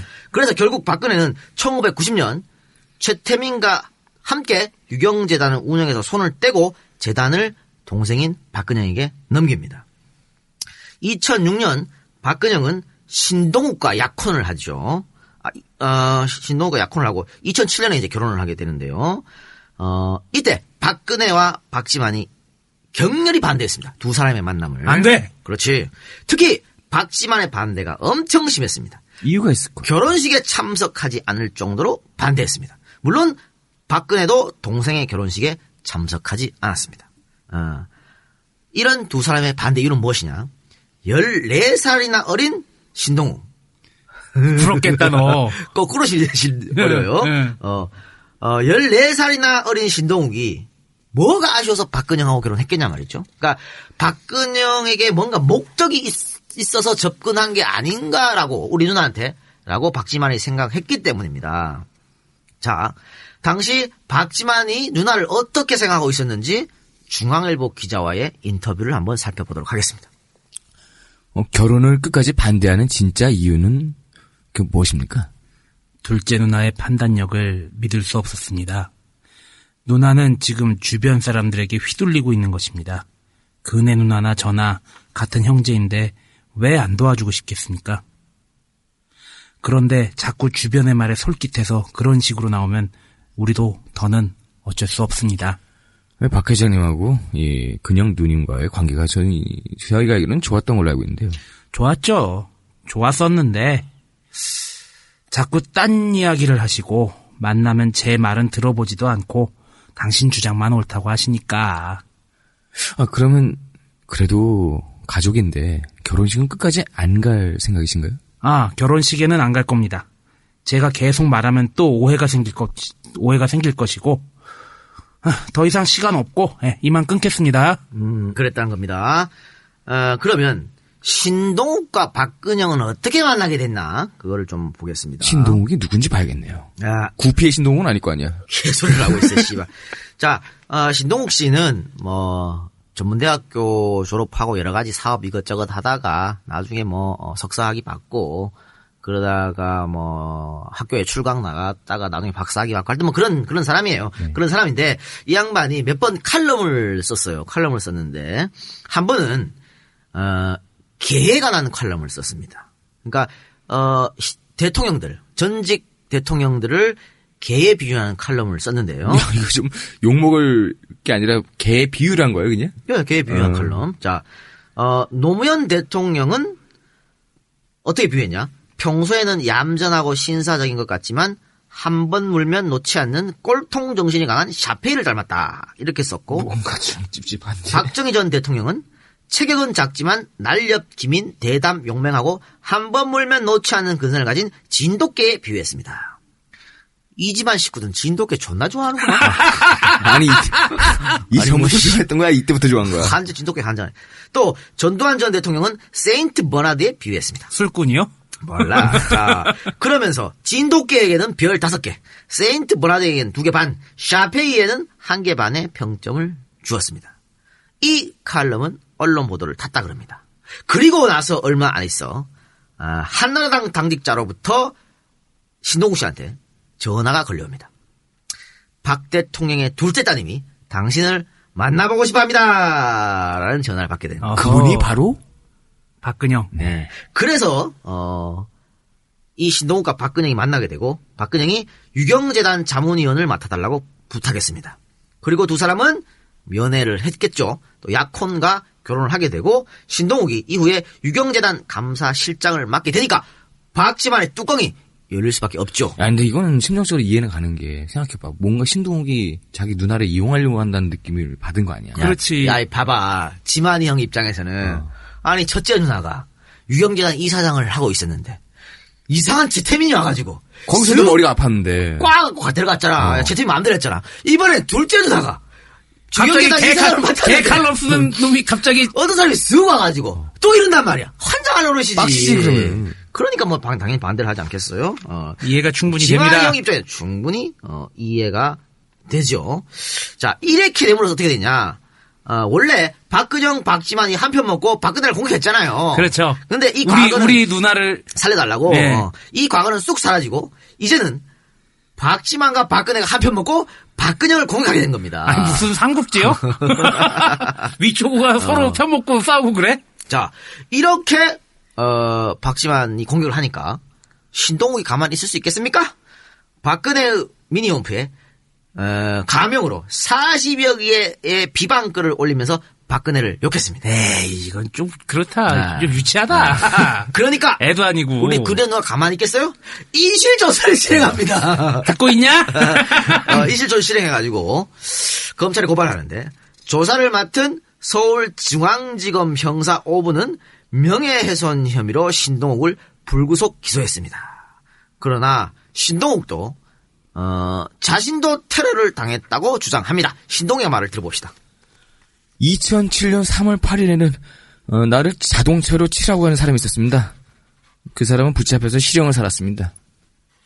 자, 이렇게, 어, 이거 신동욱 씨의 이야기예요. 어, 근데, 어, 이, 이 사고로 신동욱 씨가 전치 2주가 나왔으니까, 아. 전치 2주를 살해? 전치 2주면. 테러? 라고 할 수 있을까 모르겠습니다만은. 한 번 넘어진 것 같은데? 어, 그럼 자, 봅시다.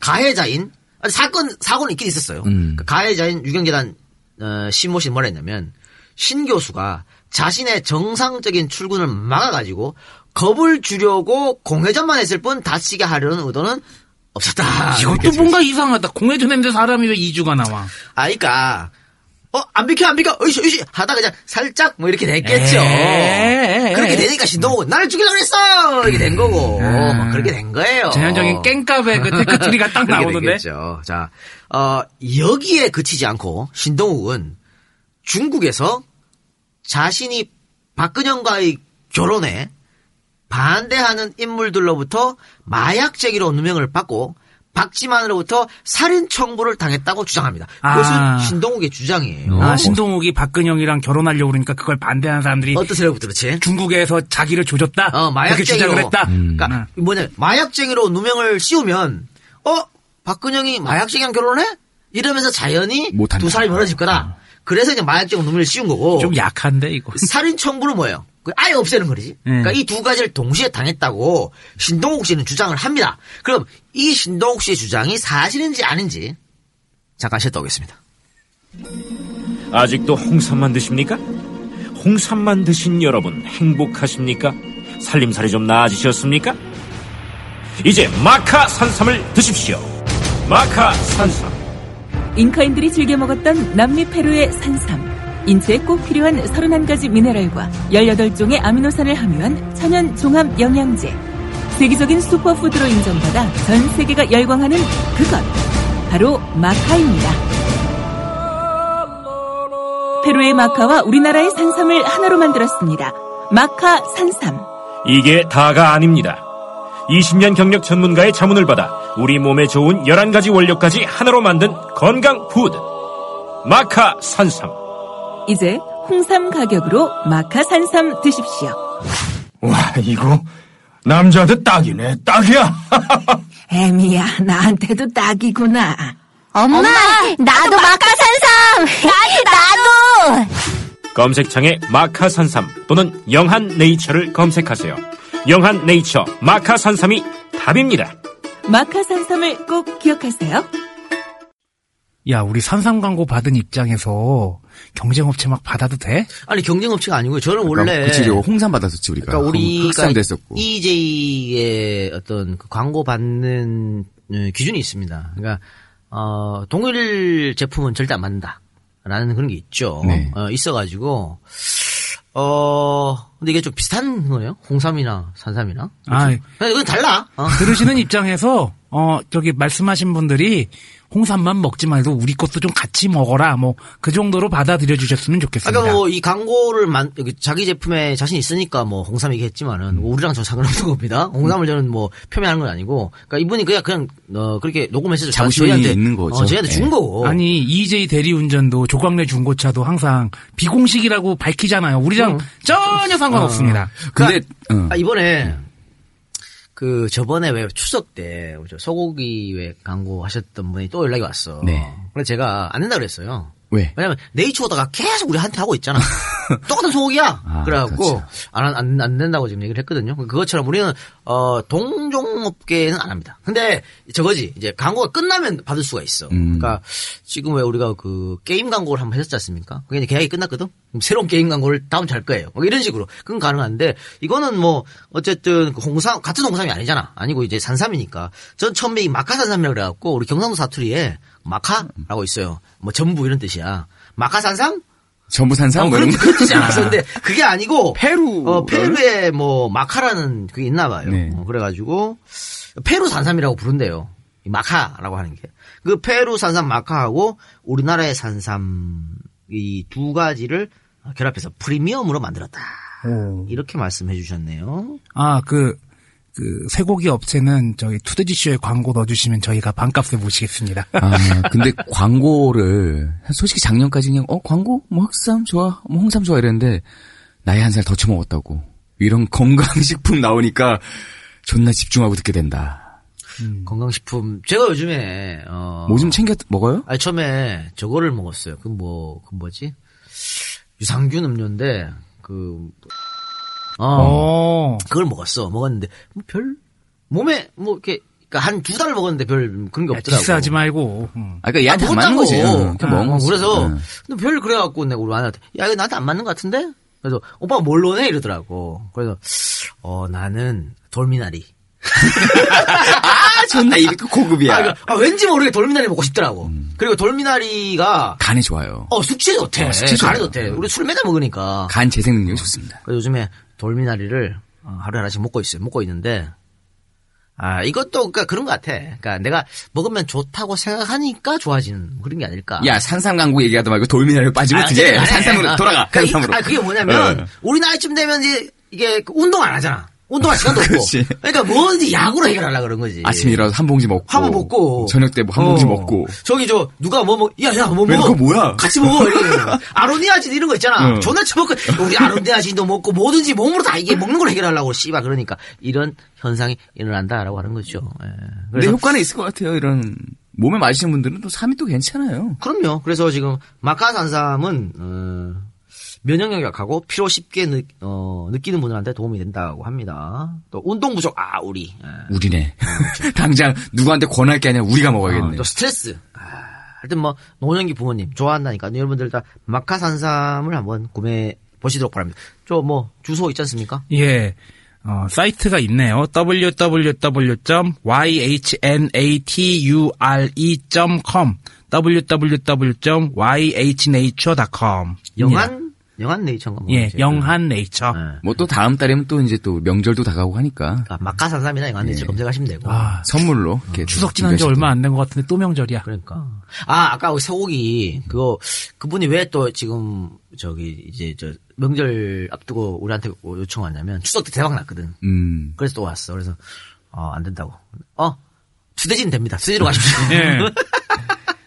자, 하여튼 뭐, 광고는 거기까지 하고. 몸에 잘 맞는 삶은 찾아서 드시면 또 여러분들한테 많은 도움이 될 겁니다. 또. 아, 우리가 하하, 호호 광고를 소개하면서 웃는 사이에, 이제 또, 본론을 할 때가 왔습니다. 본론 어디까지 했었죠, 이? 민감한 주제이기 때문에. 어, 우리 지금 제가 잠깐 우리가 저 10분 쉬었지 않습니까? 10분 쉬는 동안 제가 또 한 바퀴 돌면서 어, 술을 한 되게 많이 받아 먹어서 지금 혀가 좀 꼬이기 시작하는데 네. 많은 분들이 걱정해 주시더라고요. 이렇게 방송해도 어, 되냐? 그거 하좀 해도 돼요 이렇게. 아, 세월이 이 따위야. 어? 이게 뭐 이게 뭐 또 어쩌라고? 왜 이걸 이- 걱정해? 있는? 얘기도 못 하는 거야. 그러니까. 그 어, 민감한 주제 이야기 계속 한번 해보도록 하겠습니다. 자, 먼저 마약 이야기입니다. 조선일보가 입수한 우리 외교 문서에 따르면요. 신동욱은 2007년 7월 1일 오후 4시 50분 박모 씨, 김모 씨 두 명과 함께 대한항공 839편으로 중국 웨이하이에 도착합니다. 여기서 도- 등장하는 박모 씨가 바로 살해당한 박용철입니다. 아, 아, 요거는 제가 이제 풀어드립니다. 그러니까 기사에는 다 이제 뭐 이렇게 실명을 안 밝히잖아요. 요런 건 제가 풀어드리는데 나머지는 그냥 다 우리가 기사를 인용하는 거다 이렇게 말씀드립니다. 그렇죠. 예. 자, 세 사람은 한족 사업가를 만나서 칭따오로 이동을 했습니다. 횟집에서 저녁을 먹고 단란주에서 2차로 술을 마신 뒤에 호텔로 돌아온 일행은 공안의 검문을 받았습니다. 갑자기 왜? 성매매 의혹 때문이었습니다. 자, 그렇죠. 중구에 가서 횟집에서 1차를 먹고 단란주점이 2차다. 이 단란주점은 이제 이 박사가 좋아하는 KTV겠죠. 나 별로 안 좋아해, 이 새끼야. 야, 이 새끼야! 진짜 안 너 좋아해. 씨발 중국 가서 KTV 갔어, 안 갔어? 얘기해봐. 유구무원입니다. 유구무원입니다.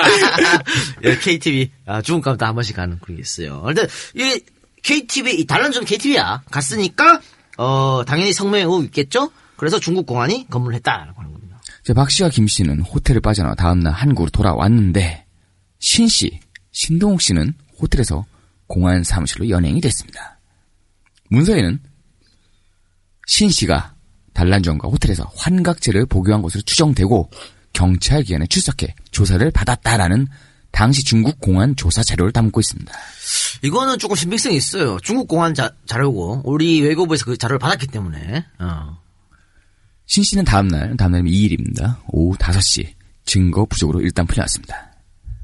신 씨는 이날 밤에 호텔 창문 밖으로 뛰어내리다가 발목을 다쳤습니다. 신 씨는 택시를 타고 시내를 배회하다 새벽 2시쯤 현지 주민과 택시기사의 신고로 용칭루 파출소로 인계가 됐습니다. 그 호텔에서 뛰어내린 거는 이 신동욱 씨 주장은 그때 살해 위협을 느꼈다라고 하는 거예요. 자, 파출소는 신 씨를 시 공안국에 신원 불명 외국인 행여자라고 신고를 했고요. 외사과에는 H 경찰관이 왔습니다. 신 씨는 H 경찰관에게 자신을 박근혜 전 대표의 동생인 유경재단 박근영 이사장 약혼자라고 아주 구체적으로 소개를 했습니다. 신 씨는 5개월 전에 박 이사장과 약혼한 상태였습니다. 공안은 신 씨 주장을 확인하기 위해 어, 주칭따오 한국 총영사관에 연락을 했습니다. 그래서 김모 영사가 그날 3일입니다. 저녁 용친루 파출소로 갔습니다. 김 영사는 여권과 소지품을 보고 신 씨의 신원을 확인한 뒤에 중국 공안에 어, 이 사람은 우리 정부가 보호하겠습니다. 라고 했습니다. 그런데 갑자기 신 씨가 소란을 일으켰습니다. 김영사를 보고서는, 그러니까 김영사입니다. 그 영사관의 영사. 김영사를 보고서는 믿을 수 없는 인물이다. 나를 납치하고 있다. 라고 했고, 중국 H 경찰관에 대해서는 김책이라는 북한 공작원이라고 했습니다. 문서에는 신 씨의 환각 상태가 지속되고 있다라고 되어 있습니다. 김영사는 신 씨가 계속 이상한 말을 하면서 우리 공간 보호를 거부하자 어, 부총영사에게 총영사에게 이 내용을 보고했습니다. 그러니까 이 문서로 보면 어 신동욱 씨가 어떤 약물에 취했을 것 같다는 추측이 가능하죠. 어, 부총영사는 전화로 신 씨를 설득한 끝에 총영사로 데려왔습니다. 4일 0시 10분이었습니다. 어, 신 씨는 같은 날 오전에 총영사관 안내로 병원에서 발목 치료를 받고 돌아온 뒤에도 나는 납치당했다. 언론과 인터뷰에서 납치 공작을 알리겠다. 라고 주장한 정상을 회복하지 못했습니다. 어, 당시 총영사관 측은 어, 박근영 이사장 등이 보호자가 칭타오 직접 와서 어, 신 씨를 동행 귀국시키는 방, 어, 방안을 검토를 했지만 신 씨의 상태가 호전되면서 4일 오후 국적기 편으로 귀국시켰습니다. 물론 신동욱은 이를 부인하고 있습니다. 신동욱의 변호사는 중국 공안에서 조사를 받고 환각 상태에 있었다는 문서 내용은 맞지만 그건 사건의 겉만 봤을 뿐이고 실상은 박지만 씨 측의 공작에 의해서 그렇게 된 거라는 게 신 씨의 입장이다. 라고 말했습니다. 신 씨가 당시 박지만 씨의 사주를 받고 동행한 박용철 일행의 꿰매 빠져 술집에서 환각제를 흡입하고 여종업원과 호텔에 갔다는 겁니다. 그러니까 자기가 원해서 한 게 아니라 트랙에 걸린 거다. 박용철 측에 걸렸다는 얘기지. 네. 어, 이제 변호사는, 윤 변호사는 이렇게 얘기합니다. 박용철 씨가 사건 진상을 잘 알고 있다. 그는 근령 씨와 지만 씨 사이를 왔다 갔다 하고 있다. 라고 했습니다. 자, 이에 대한 박용철의 말입니다. 추태가 드러날까 두려운 신 씨가 거짓말하고 있다. 술 마시고 망신당한 사건이다. 납치는 무슨 납치냐, 이게. 음, 당시 했습니다. 박용철 씨는 그렇게 말하면서 신 씨의 주장을 부인했던 예. 거죠. 자, 2012년 11월 대법원은 명예훼손등 혐의로 기소된 신동욱에 대한 상고심에서 징역 1년 6월을 선고한 원심을 확정합니다. 재판부는 판결을 통해서 납치 살해 청부 의혹 등이 박 후보와 관련이 있다는 주장을 허위로 판단했습니다.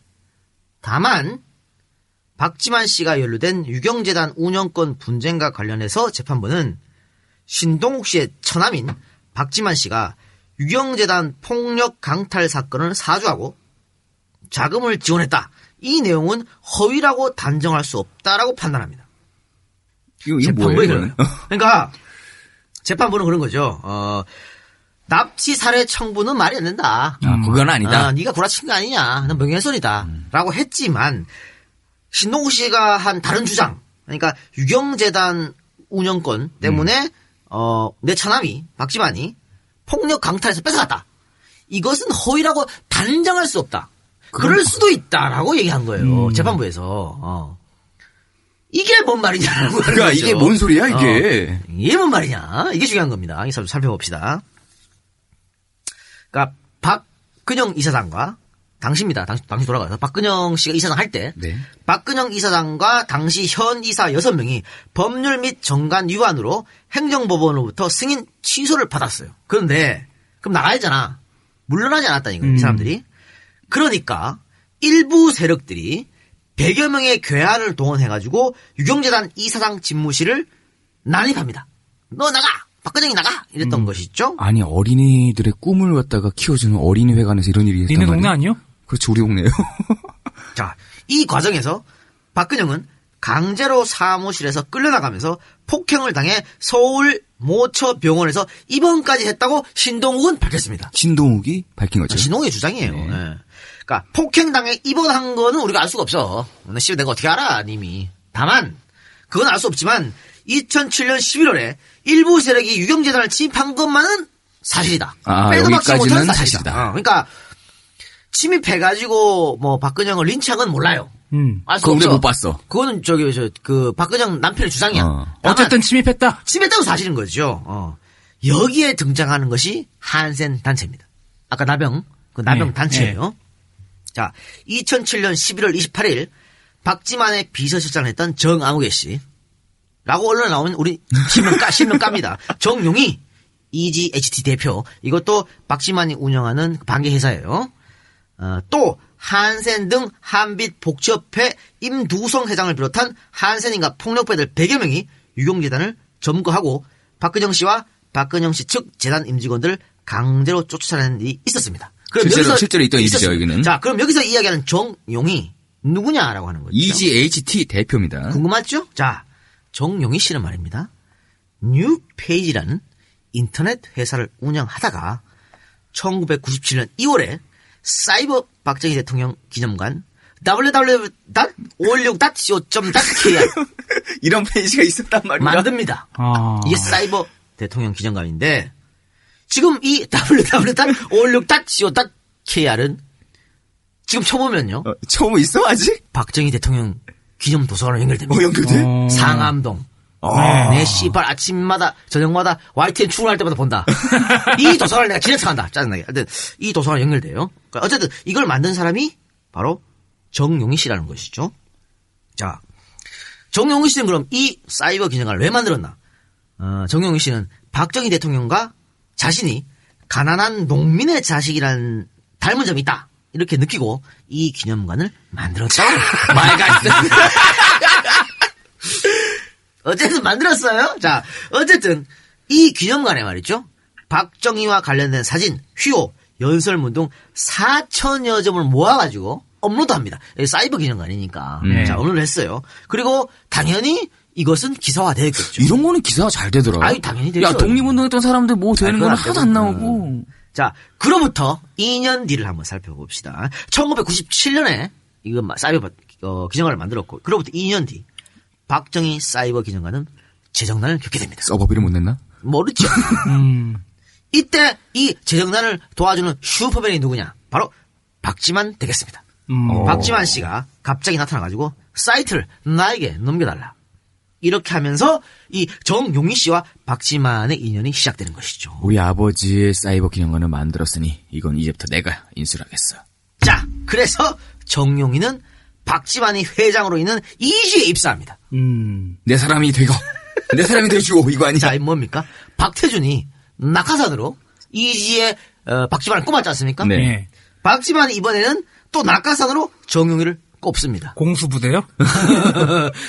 너무 좋아하는데? 어. 음. 자, 그리고 결국 정용희는 박지만의 비서실장 역할을 하게 되는 것이죠. 자, 여기서 우리가 살펴봅시다. 네. 이 집안의 집구조를 한번 살펴봅시다. 네. 자, 최태민, 박근혜의 관계. 예. 또 신동욱, 박근영의 관계.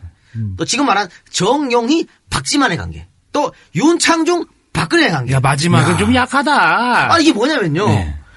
어, 윤창중이 왜 발탁됐어요?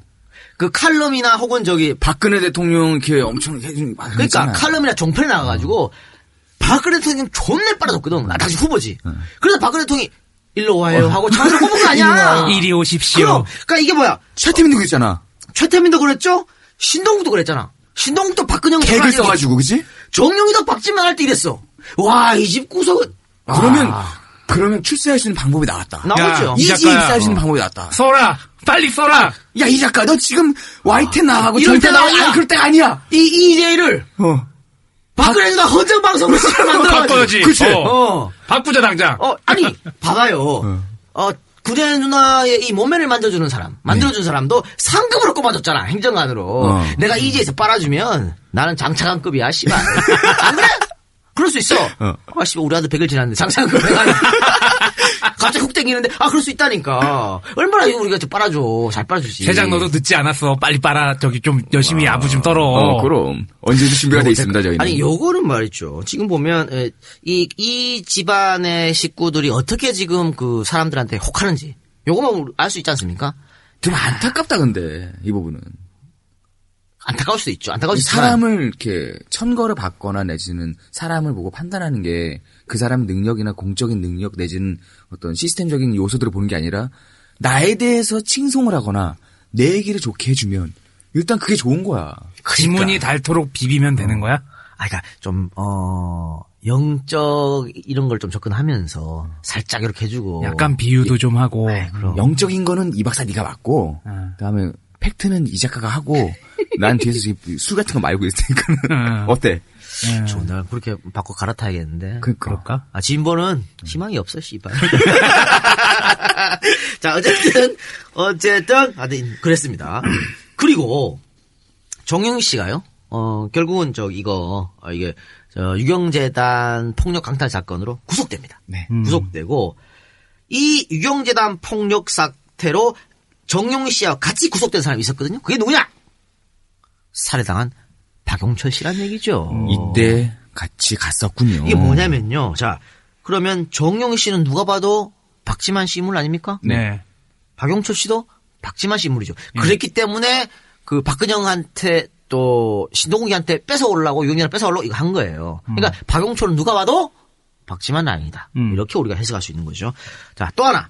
임두성은 누구냐? 누구야? 그러니까 임두성은 아까 왜 한센병 사람하고 한센병 있는 예. 100명 예. 그걸 회장. 그걸 데리고 온 사람이 한센병 사람을 데리고 온 사람이 임두성이에요. 한빛복지협회 자, 자, 그렇죠. 회장입니다. 자, 임두성을 한번 살펴봅시다. 16살 때 한센병을 알았다 그럽니다. 그리고 18살 때 소록도에 들어갔다가 20살에 병이 나아가지고 세상 밖으로 나왔으나 한센병 전력을 갖고 있었던 임두성에게 고향도 가족도 반겨주지 않아서 세상을 떠돌다가 강원도 어느 마을에 있는 한센 집단 거주지에 정착했다고 합니다. 아, 이건 좀 안타깝다. 자, 여기서 한센인들과 양계 사업을 하면서 돈을 벌어서 한센인 마을을 좀 더 크게 지을 생각을 하고 있었습니다만 주변 동네에서 가만히 있겠어? 당연히 어, 반발이 좀? 있었겠죠. 아니, 그 원주에도 지금은 이제 택지가 크게 만들어진 단계 택지. 네. 거기도 원래 한센병 환자들이 집단 거주하던 곳이었고, 음. 거기에서 이제 닭을 대규모로 키웠던 곳이기도 합니다. 그러니까 예. 뭘 이렇게 먹고 살 게 없기 때문에 어 안동 용주에도 다 하나씩 있어요. 예. 공통점은 저기 산 꼴짝이에 음. 산 꼴짝이 있어 한센병. 외진 곳에. 그럼 단계 택시도 2000, 2005년인가 이때 기획부동산 사람들이 가서 봤는데 시골이었거든 진짜. 깡촌이 깡촌 예. 진짜. 이 한센병 마을의 특징이 어, 피부과가 하나 있어요. 늘. 늘. 늘 피부과가 있습니다. 있는데 어, 딴 거는 몰라도 피부과는 기똥차게 건다. 음. 그런 얘기가 있어서 제가 그 고등학교 어 2학년 여름방학 끝나고요. 와, 씨, 갑자기 얼굴에 여드름이 엄청 나는 거야. 일반 병원 가도 안 돼. 음. 그래서 제가 이 어, 그때는 문둥마을이라 그랬어. 문둥마을이 여기 찾아가서 어, 약을 받아온 적이 있었는데 아, 약이 너무 독해갖고 이 뭐 피부가 다 벗겨지더라고 바르면. 음. 근데 어, 그 요즘도 웬만하게, 그러니까 일반 피부과가 안 나면 뭐 문둥촌에 있는, 간센촌에 있는 거기 피부과 난다. 이런 얘기가 있습니다. 속설이죠, 속설. 정확한 건 아닌 거죠. 아니, 네. 이, 이 속설이 옛날에 우리 저 한센병 환자들을 왜 멀리 했냐면 한센병 나으려면 애기 잡아먹으면 된다. 뭐 이런 네, 얘기 그런 있었거든. 소문이 있었죠. 전염된다는 소문도 예, 있었고. 예, 예. 잘못된 소문이죠. 에휴, 전 전형적으로 잘못된 소문이죠. 뭐 그래서 많은 사람들이 좀 차별 받았습니다. 어쨌든 간에, 어, 우리 얘기로 돌아가면, 그 마을을 지을 생각이었지만, 동네 주민들이 가만히 있겠어요? 반발하지. 반발해서 못 지었는데, 어, 지푸라기더라도 잡는 심정으로 유경수 여사한테 편지했습니다. 유 여사가 소록도 방문도 하고 가서 방금 얘기했지만 저 뭐 옮는다 그랬잖아. 네. 그런데 그 사람도 손 잡아주고 유 여사가 뭐 같이 그 사람들 밥 먹고 막 이랬거든. 박정희의 유신을 갖다가 이렇게 어루만지는 모습이 그게 이렇게 유해사였죠. 연출이 됐었죠. 그러니까 우리 저 박 대통령께서는 아버지 닮지 말고 엄마를 닮았어야 되는데 아, 좀 아쉽네요. 하여튼 어 그러니까 유교사가 이 한센병 환자들한테 굉장히 관심이 많았어요. 그러니까 유교사한테 편지를 썼어. 지푸라기 담심으로 쓰니까 유교사가 바로 답장을 한 거지. 내가 한번 찾아가겠다. 오. 그러고 나서 결국 유교사가 헬기를 타고 야. 어, 왔어요. 와가지고 올 때 그냥 오나? 도지사. 아유 뜨면은 당연히 아이고, 와야지. 시장, 어? 경찰서장, 군수, 근무, 근- 아이고 소방서장 다 따라오죠. 와가지고 그 사람들 얘기한 거 하는, 거 하는 겁니다. 한샘 마을이 지어질 수 있도록 여러분들께서 도와주세요.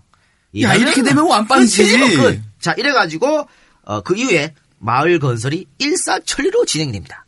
그래서 마을이 완성됐죠. 이후에 이 양반은 한빛 복지협회를 만들어가지고 그 회장직에 올랐습니다. 임두성 씨가. 임두성 씨가. 근데 말이죠. 어, 이 양반이 음. 정가 12범이에요. 별이- 어이구야. 별이 12개야? 별이 12개. 별 12개 중에 에, 두 개는 징역형. 음. 징역을 살았다는 거죠. 어. 나머지 10개는 벌금형이었는데요. 벌금형의 종류도 아주 다양했습니다. 폭력, 폭행, 교통사고 처리 특례 위반, 부정수표 단속 위반, 자동차 관리법 위반, 음반 비디오 및 게임물에 관한 법률 위반, 입찰 방해, 공갈. 이런 여러 가지 어, 화려한 전과를 안고 계신 분이 바로 임두성 씨였죠. 그러니까 이 양반의 이런 폭력성이 유경재단 박근영을 몰아대는데 한몫을 했을 것이다. 유경재단 몰아낼 때 한센병 환자들 폭력배들 동원해서 몰아냈으니까 음. 그렇게 생각할 수 있겠죠. 그러니까 늘 이런 걸 했던 거야. 그러니까 그때 유경재단 가서 몰아낼 때 딱 했던 거라고 할 수 있겠죠. 그런데 이 임두성 씨가 이후에 말이죠. 18대 총선에서 18대 총선 얼마 안 됐어요. 2008년이에요. 어, 18대 총선에서 한나라당 공천을 받고 비례대표 2번으로 국회의원에 당선됩니다. 야, 이마수네, 이마수. 스토리가. 자, 여러분. 18대 한나라당이요? 아, 한나라당. 아, 새누리당 아니고? 아, 오케이, 오케이. 19대는 좀 세요. 이 비례대표 2번이, 2번이 뭐냐면요. 비례대표 1번은 무조건 여자죠. 음. 2번 남자거든? 그러면 무조건 당선이야. 100% 보장. 음. 아니, 1000%만 퍼센트 보장 자리가 바로 2번입니다. 뭐, 한나라당 못하면 뭐, 한 20분까지 당선되니까. 그렇죠. 이거는. 의미가 뭐야? 있는 거잖아. 아, 박근혜, 박지만 라인이기 때문에 이렇게 한 거예요. 그렇지 않아요? 어, 일단 저기부터 챙깁시다. 어, 이거 아니야. 정가 12범을, 어? 아, 씨발. 충성만 잘하면 되는 거네. 자, 어, 그런데, 집어릇 개 못 준다는 그런 속담 있지 않습니까? 네. 국회의원 된 지 2년 만에 건설업체 비리 사건으로 대법원으로부터 알선 수재 혐의로 징역 3년에 추징금 24원. 이야, 크다. 정치자금법 위반 혐의로 벌금 1천만 원과 추징금 3억 원을 받으시고 의원직을 박탈당합니다. 이야, 시원한데. 아이고야. 이런 분이 어, 유경재단 폭력 사태 있을 때 끼어들어가지고 난장판을 쳤다라고 그래요. 그리고 한나라당 비례대표 2번이었고요. 자, 이 폭력 사태 이후에 이 폭력 사태란 것은 어, 박근영 씨를 몰아내는 폭력 사태입니다. 유경재단은 박근영에게서 박지만으로 박지만에게로. 돌아갑니다. 돌아갔고 박용철, 박용철은 2008년 5월부터 1년 임기에 유경재단 어린이회관 관장으로 재직하게 되는 거죠. 근데 1년 임기를 채우지 못해요. 못하고 2009년 2월에 사퇴하고 그 자리에 누가 들어갔냐? 아까 얘기했던 박지만의 비서실장 정용희가 들어가게 되는 겁니다. 순환보직 근무 다니고. 자, 신동욱은 지속적으로 박지만의 사주를 받은 박용철이 자신을 중국에서 납치해가지고 청부 살인을 하려고 했다고 주장했습니다. 그러면서 2010년 9월 자신을 중국으로 납치해 살해하려 했고 중국에서 마약을 했다는 소문을 퍼뜨렸다는 이유로 박영철 씨를 고소합니다. 당시 신동욱은 박용철 씨가 박지만의 비서실장인 정용희로부터 나를 죽이라는 말을 들었다고 말한 녹취록을 갖고 있다. 야, 센 증거인데. 라고 주장했습니다. 주장이 센데요. 주장이죠. 주장이죠. 어, 주장이죠. 박용철은 신동욱을 중국에 남기고 혼자 돌아온 뒤 자진해서 서울 중랑경찰서로 출두해서 나 마약했어요. 라고 자수한 거지, 이건. 자수한 네. 음, 유세윤, 음, 또 갑자기 생각이 나는데. 어, 자수하는데 자수한 이 이유가 있을 거 아니야. 아니, 자수하면서 저 혼자 했어 했겠어? 아니, 신동욱이랑 같이 했다. 당연히 아이, 그게 목적이야. 지난번에, 지난번에 장거리 형이 얘기했잖아. 아, 그래, 그래. 어. 자, 박용철은 중국 칭다오의 한 술집에서 신동욱과 함께 마약을 흡입했고, 신동욱은 여자를 데리고 방으로 들어갔다. 라고 증언을 했습니다. 자, 박용철이 미쳤다고 중국에 있었던 일을 한국에 와갖고 자진 출두합니까? 이거는 뭐야? 신동욱 엮으려고 한 거예요. 누가 봐도. 안 그래요? 음. 앞서 언급한 중국 공안 문서도 이러한 사실을 뒷받침하고 있지만 신동욱은 한국에서 받은 마약 조사에서 마약 음성 판정이 나왔습니다. 야, 그러니까 아까 왜 중국 공안조서 우리 저 외교 문서를 보면 분명히 약을 했거든. 음. 그래서 막 행소수라고 그랬잖아. 근데 한국 와서 했는데 마약이 안 했다는 결과가 음. 나왔단 말이죠. 음. 야, 이거 좀 좀 헷갈려. 본도 했나? 본드는 안 나오나? 현지형이야? 자, 이후 신동욱이 박근혜 당시 한나라당 비대위원장에 오랜만에 불러본다. 싸이월드 미니홈피에 익명으로 중국에서 신동욱을 납치해 살해하려는 음모를 꾸몄다. 유- 유경재단을 강탈했다. 와 같은 글을 계속해서 올렸던 겁니다. 근데 익명으로 올렸는데 IP는 남겠지. 그렇겠지. 주삼 나오죠. 예. 예, 조사하면 다 나와. 예. 그런데 갑자기 박용철이 심경의 변화를 일으킵니다. 이게 중요한 겁니다. 이 부분에서. 이 부분이 중요한 거죠. 그러니까 어, 주진우 기자가 뭘 중요시했나? 바로 이 부분이거든요. 어. 2010년 박용철은 전 유경재단 관계자 이모 씨에게 전화를 했어요. 그래서 신동욱을 중국에서 죽이라고 박지만 회장이 이야기한 내용을 녹음한 테이프가 있다. 박지만 회장이 살인 청부 비용을 직접 통장으로 보내준 자료도 가지고 있다. 라고 양심 선언을 했습니다. 폭탄 선언. 폭탄선이죠. 이 테이프가 정말로 판결 재판장에서 제출이 되고 또 이 지금 통장 통장 사본이 제출되면 박지만은 꼼짝도 못하는 거예요. 그러니까 이게 박용철의 증언이 사실이라고 가정했을 때 음. 그러면 완벽한 거죠. 그렇죠. 그렇죠? 그렇죠. 어. 사주. 그렇죠. 음. 근데 박용철 죽어버렸으니 뭐. 그렇죠. 이 즈음에서 박용철은 박지만에 대해서 섭섭함을, 서운함을 표시했다고 합니다. 다음은 검찰 조서 기록에 나온 내용입니다.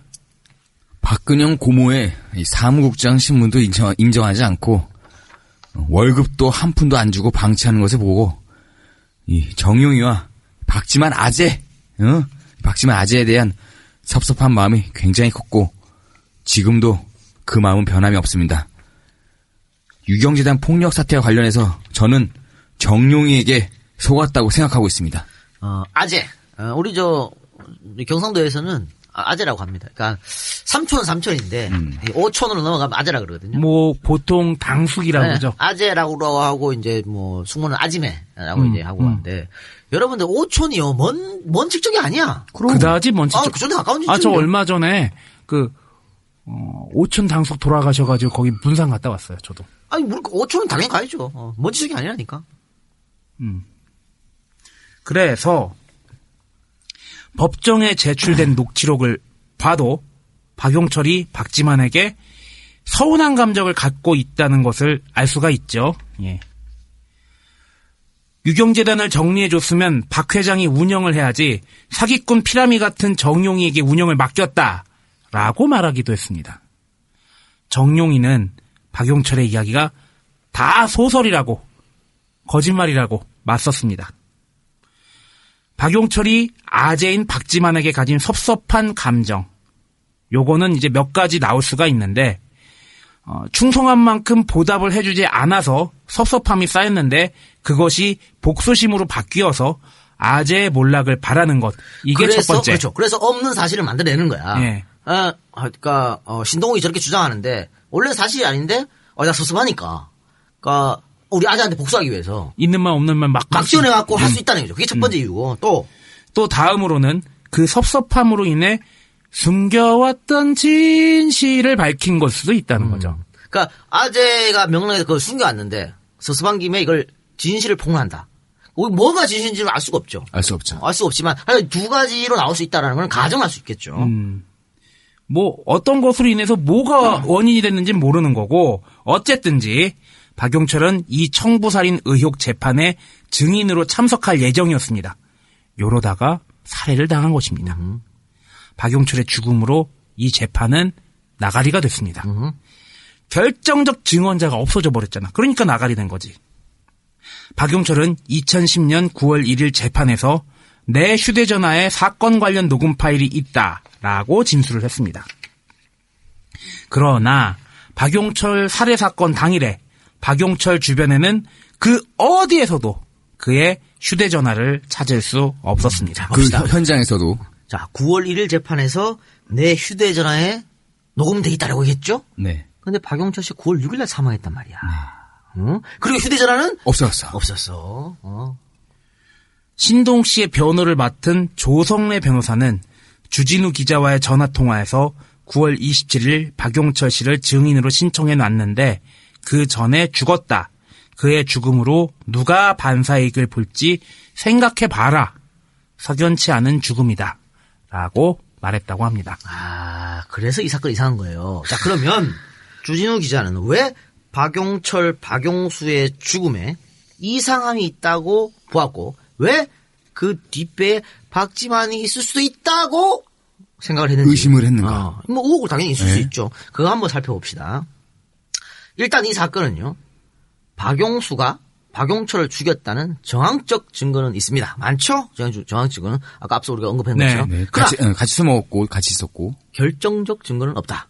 심증적 증거는 있지만 물증은 없다. 없다라고 하는 거죠. 자, 왜 칼에도 박용수의 지문이 나오지 않았고요. 목격자도 없었습니다. 장갑에 묻은 혈흔은 그때 유일한 증거가 될 수 있겠네요. 음. 그게 이제 직접적 증거 될수 없는 거죠. 아니 그러니까 뭐 누구한테 살해당했을 때 도와주다가 뭐 피가 묻었을 수도 있고 그건 어떻게 될지 모르는. 정확 증 거예요. 예. 자, 또 아, 박용수의 유서에는 화장해서 바다에 뿌려주세요.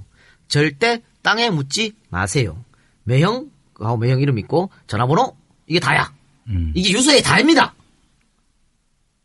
유서에 다야 이게. 나로 인해 너무 많은 아니, 없어. 사람들이 씨발, 상처를 받았다. 없어. 화장하라 그것도 아니고 미안해, 뭘 없어. 그냥 화장해서 바다에 뿌려주세요. 절대 땅에 묻지 마. 이게 다라니까. 왜 절대 땅에 묻지 말라 그런 거야? 모르지 씨발 내가 어떻게 알아. 내가 박용수야? 그러니까 자 봅시다. 자살한 사람 특히 뭐 봐요. 사촌 형을 죽인 거 아니야. 네. 사 사촌 동생이야? 사촌 동생. 사촌 동생을 죽인 거잖아. 사촌 동생, 이 씨발 성인지 동생이 할때 죽이고 나서 자살한 사람의 유서라고는 볼 수 없을 정도로 매우 간결합니다. 그렇지 않습니까? 또 이 유서만 봤을 때는 왜 죽였는지 원인도 없고 이유도 없고 내용도 없어요. 아니 진짜 사촌을 죽여가지고 그 죄책감 때문에 죽은 거라면은 미안하다 한마디라도 있어야 될 거 아니야. 없어요. 예. 없고 사촌을 죽일 수밖에 없었던 어떤 그런 것도 없고 남겨진 가족에게 대한 미안함 혹은 원망, 억울함, 사연 하나도 없습니다. 그러니까 일반적인 유서와는 완전히 다른 유서 내용이었다라고 하는 것이죠. 그러면 일반적으로 이렇게 유서가 나오면은, 어, 필적 조사를 하잖아요. 그런데 아까 얘기했지만 화장해서 바다에 뿌려주세요. 절대 땅에 묻지 마세요. 이거밖에 없기 때문에 그러니까 대조할 수 있는 어떤 그 문구가 잘 없다는 얘기죠. 그러니까 어, 국가수가 조사를 했는데요. 대조할 문자가 적어서 필적 조사를 불가능하다고 밝혔습니다. 너무 짧다. 그렇죠. 좀, 좀, 있어야 길어야 되는- 되는데 아. 어디 딴 거랑 비교할 때두 번을 볼 수가 없다. 그러니까 이 양반이 어 그러니까 이 대조군이 뭐였냐면요. 그러니까 자기가 뭐 오피스텔 계약할 때 계약서 쓴 거거든. 네. 근데 계약서에는 뭐 이름, 날짜, 그렇죠. 주민등록번호 뭐 주민번호. 거. 그거랑 이거랑 대조하니까 너무 짧아가지고 못한다는 얘기야 국가서에서는. 음. 그것도 이것도 이해를 할 수 없는 게 사람이 살면서 글을 이렇게 안 쓰나? 필, 그 자기 자필로? 쓸 일 많지. 그렇잖아. 근데 대조군이 그 오피스텔 계약할 때 그밖에 없다는 것도 좀 이상한 거야. 그렇죠? 집에 뭐가 있지 않았을까요? 그러니까. 모르겠어요. 하여튼 뭐 이거는 뭐 경찰이 조사해서 없었으니까 막 이렇게 나왔겠죠. 아니 하다못해 이 나이 정도 되면은 물론 핸드폰에 이렇게 저장을 할 수도 있겠지만 뭐 수첩에다가 전화번호 아니, 적 없었어요. 하- 없어가지고. 아니 그리고 나는 화장해달라 절대 땅에 묻지 말아달라는 얘기를 들으니까 생각나는 게 그 80년대 민주화 운동할 때 민주화 운동하다 돌아가신 분들 시신강탈 음. 그리고 이제 빠른 부검과 빠른 화장을 자꾸 시도했던 것들이 생각이 나네요. 뭐 그렇단 얘기는 아닙니다. 어, 예. 생각이 난다는 얘기죠. 예. 자, 또 있습니다. 피살된 박용철 씨와 자살한 박용수 두 사람은 사건 당일 함께 술을 마셨죠? 1차에 이어 2차까지 이어진 술자리에서 박용철은 만취 상태였지만 박용수는 술을 거의 마시지 않았다. 그러니까 나중에 나중에 운전을 했겠죠. 네. 피살된 박용철의 혈중 알코올 농도는 0.196 만취입니다. 만취 만취. 우리가 보통 면허 취소. 어, 어, 음주운전 걸려서 훈방이 0.05거든요. 네. 예. 0.05인데 0.196은 완전 망치지. 그죠? 노홍철이 마신 수- 음, 정도의. 그 녀석. 갑자기 끌려 나오는 노홍철. 예. 그리고 박영, 박영수의 어, 알코올 상태는 0.01. 그러니까 뭐 거의 안 마셨다. 그렇죠. 뭐, 뭐 예. 맥주 한두 잔? 소주 한 잔 정도 되겠을 것 같습니다. 근데 문제는 뭐냐? 이 사람들의 체내에서 수면제 성분이 검출됐다는 겁니다. 어? 수면제. 박용철은 졸피덴 0.52mg, 디아제팜 0.25mg이 검출됐습니다. 박용수는 졸피덴 0.01, 디아제팜은 정량 한개 이하였다. 검출됐는데 이 어, 두 가지 약품, 졸피뎀과 디아제팜은 의사의 처방전이 있어야 살 수 있는 향전신성 의약품이란 겁니다. 자, 이상하죠?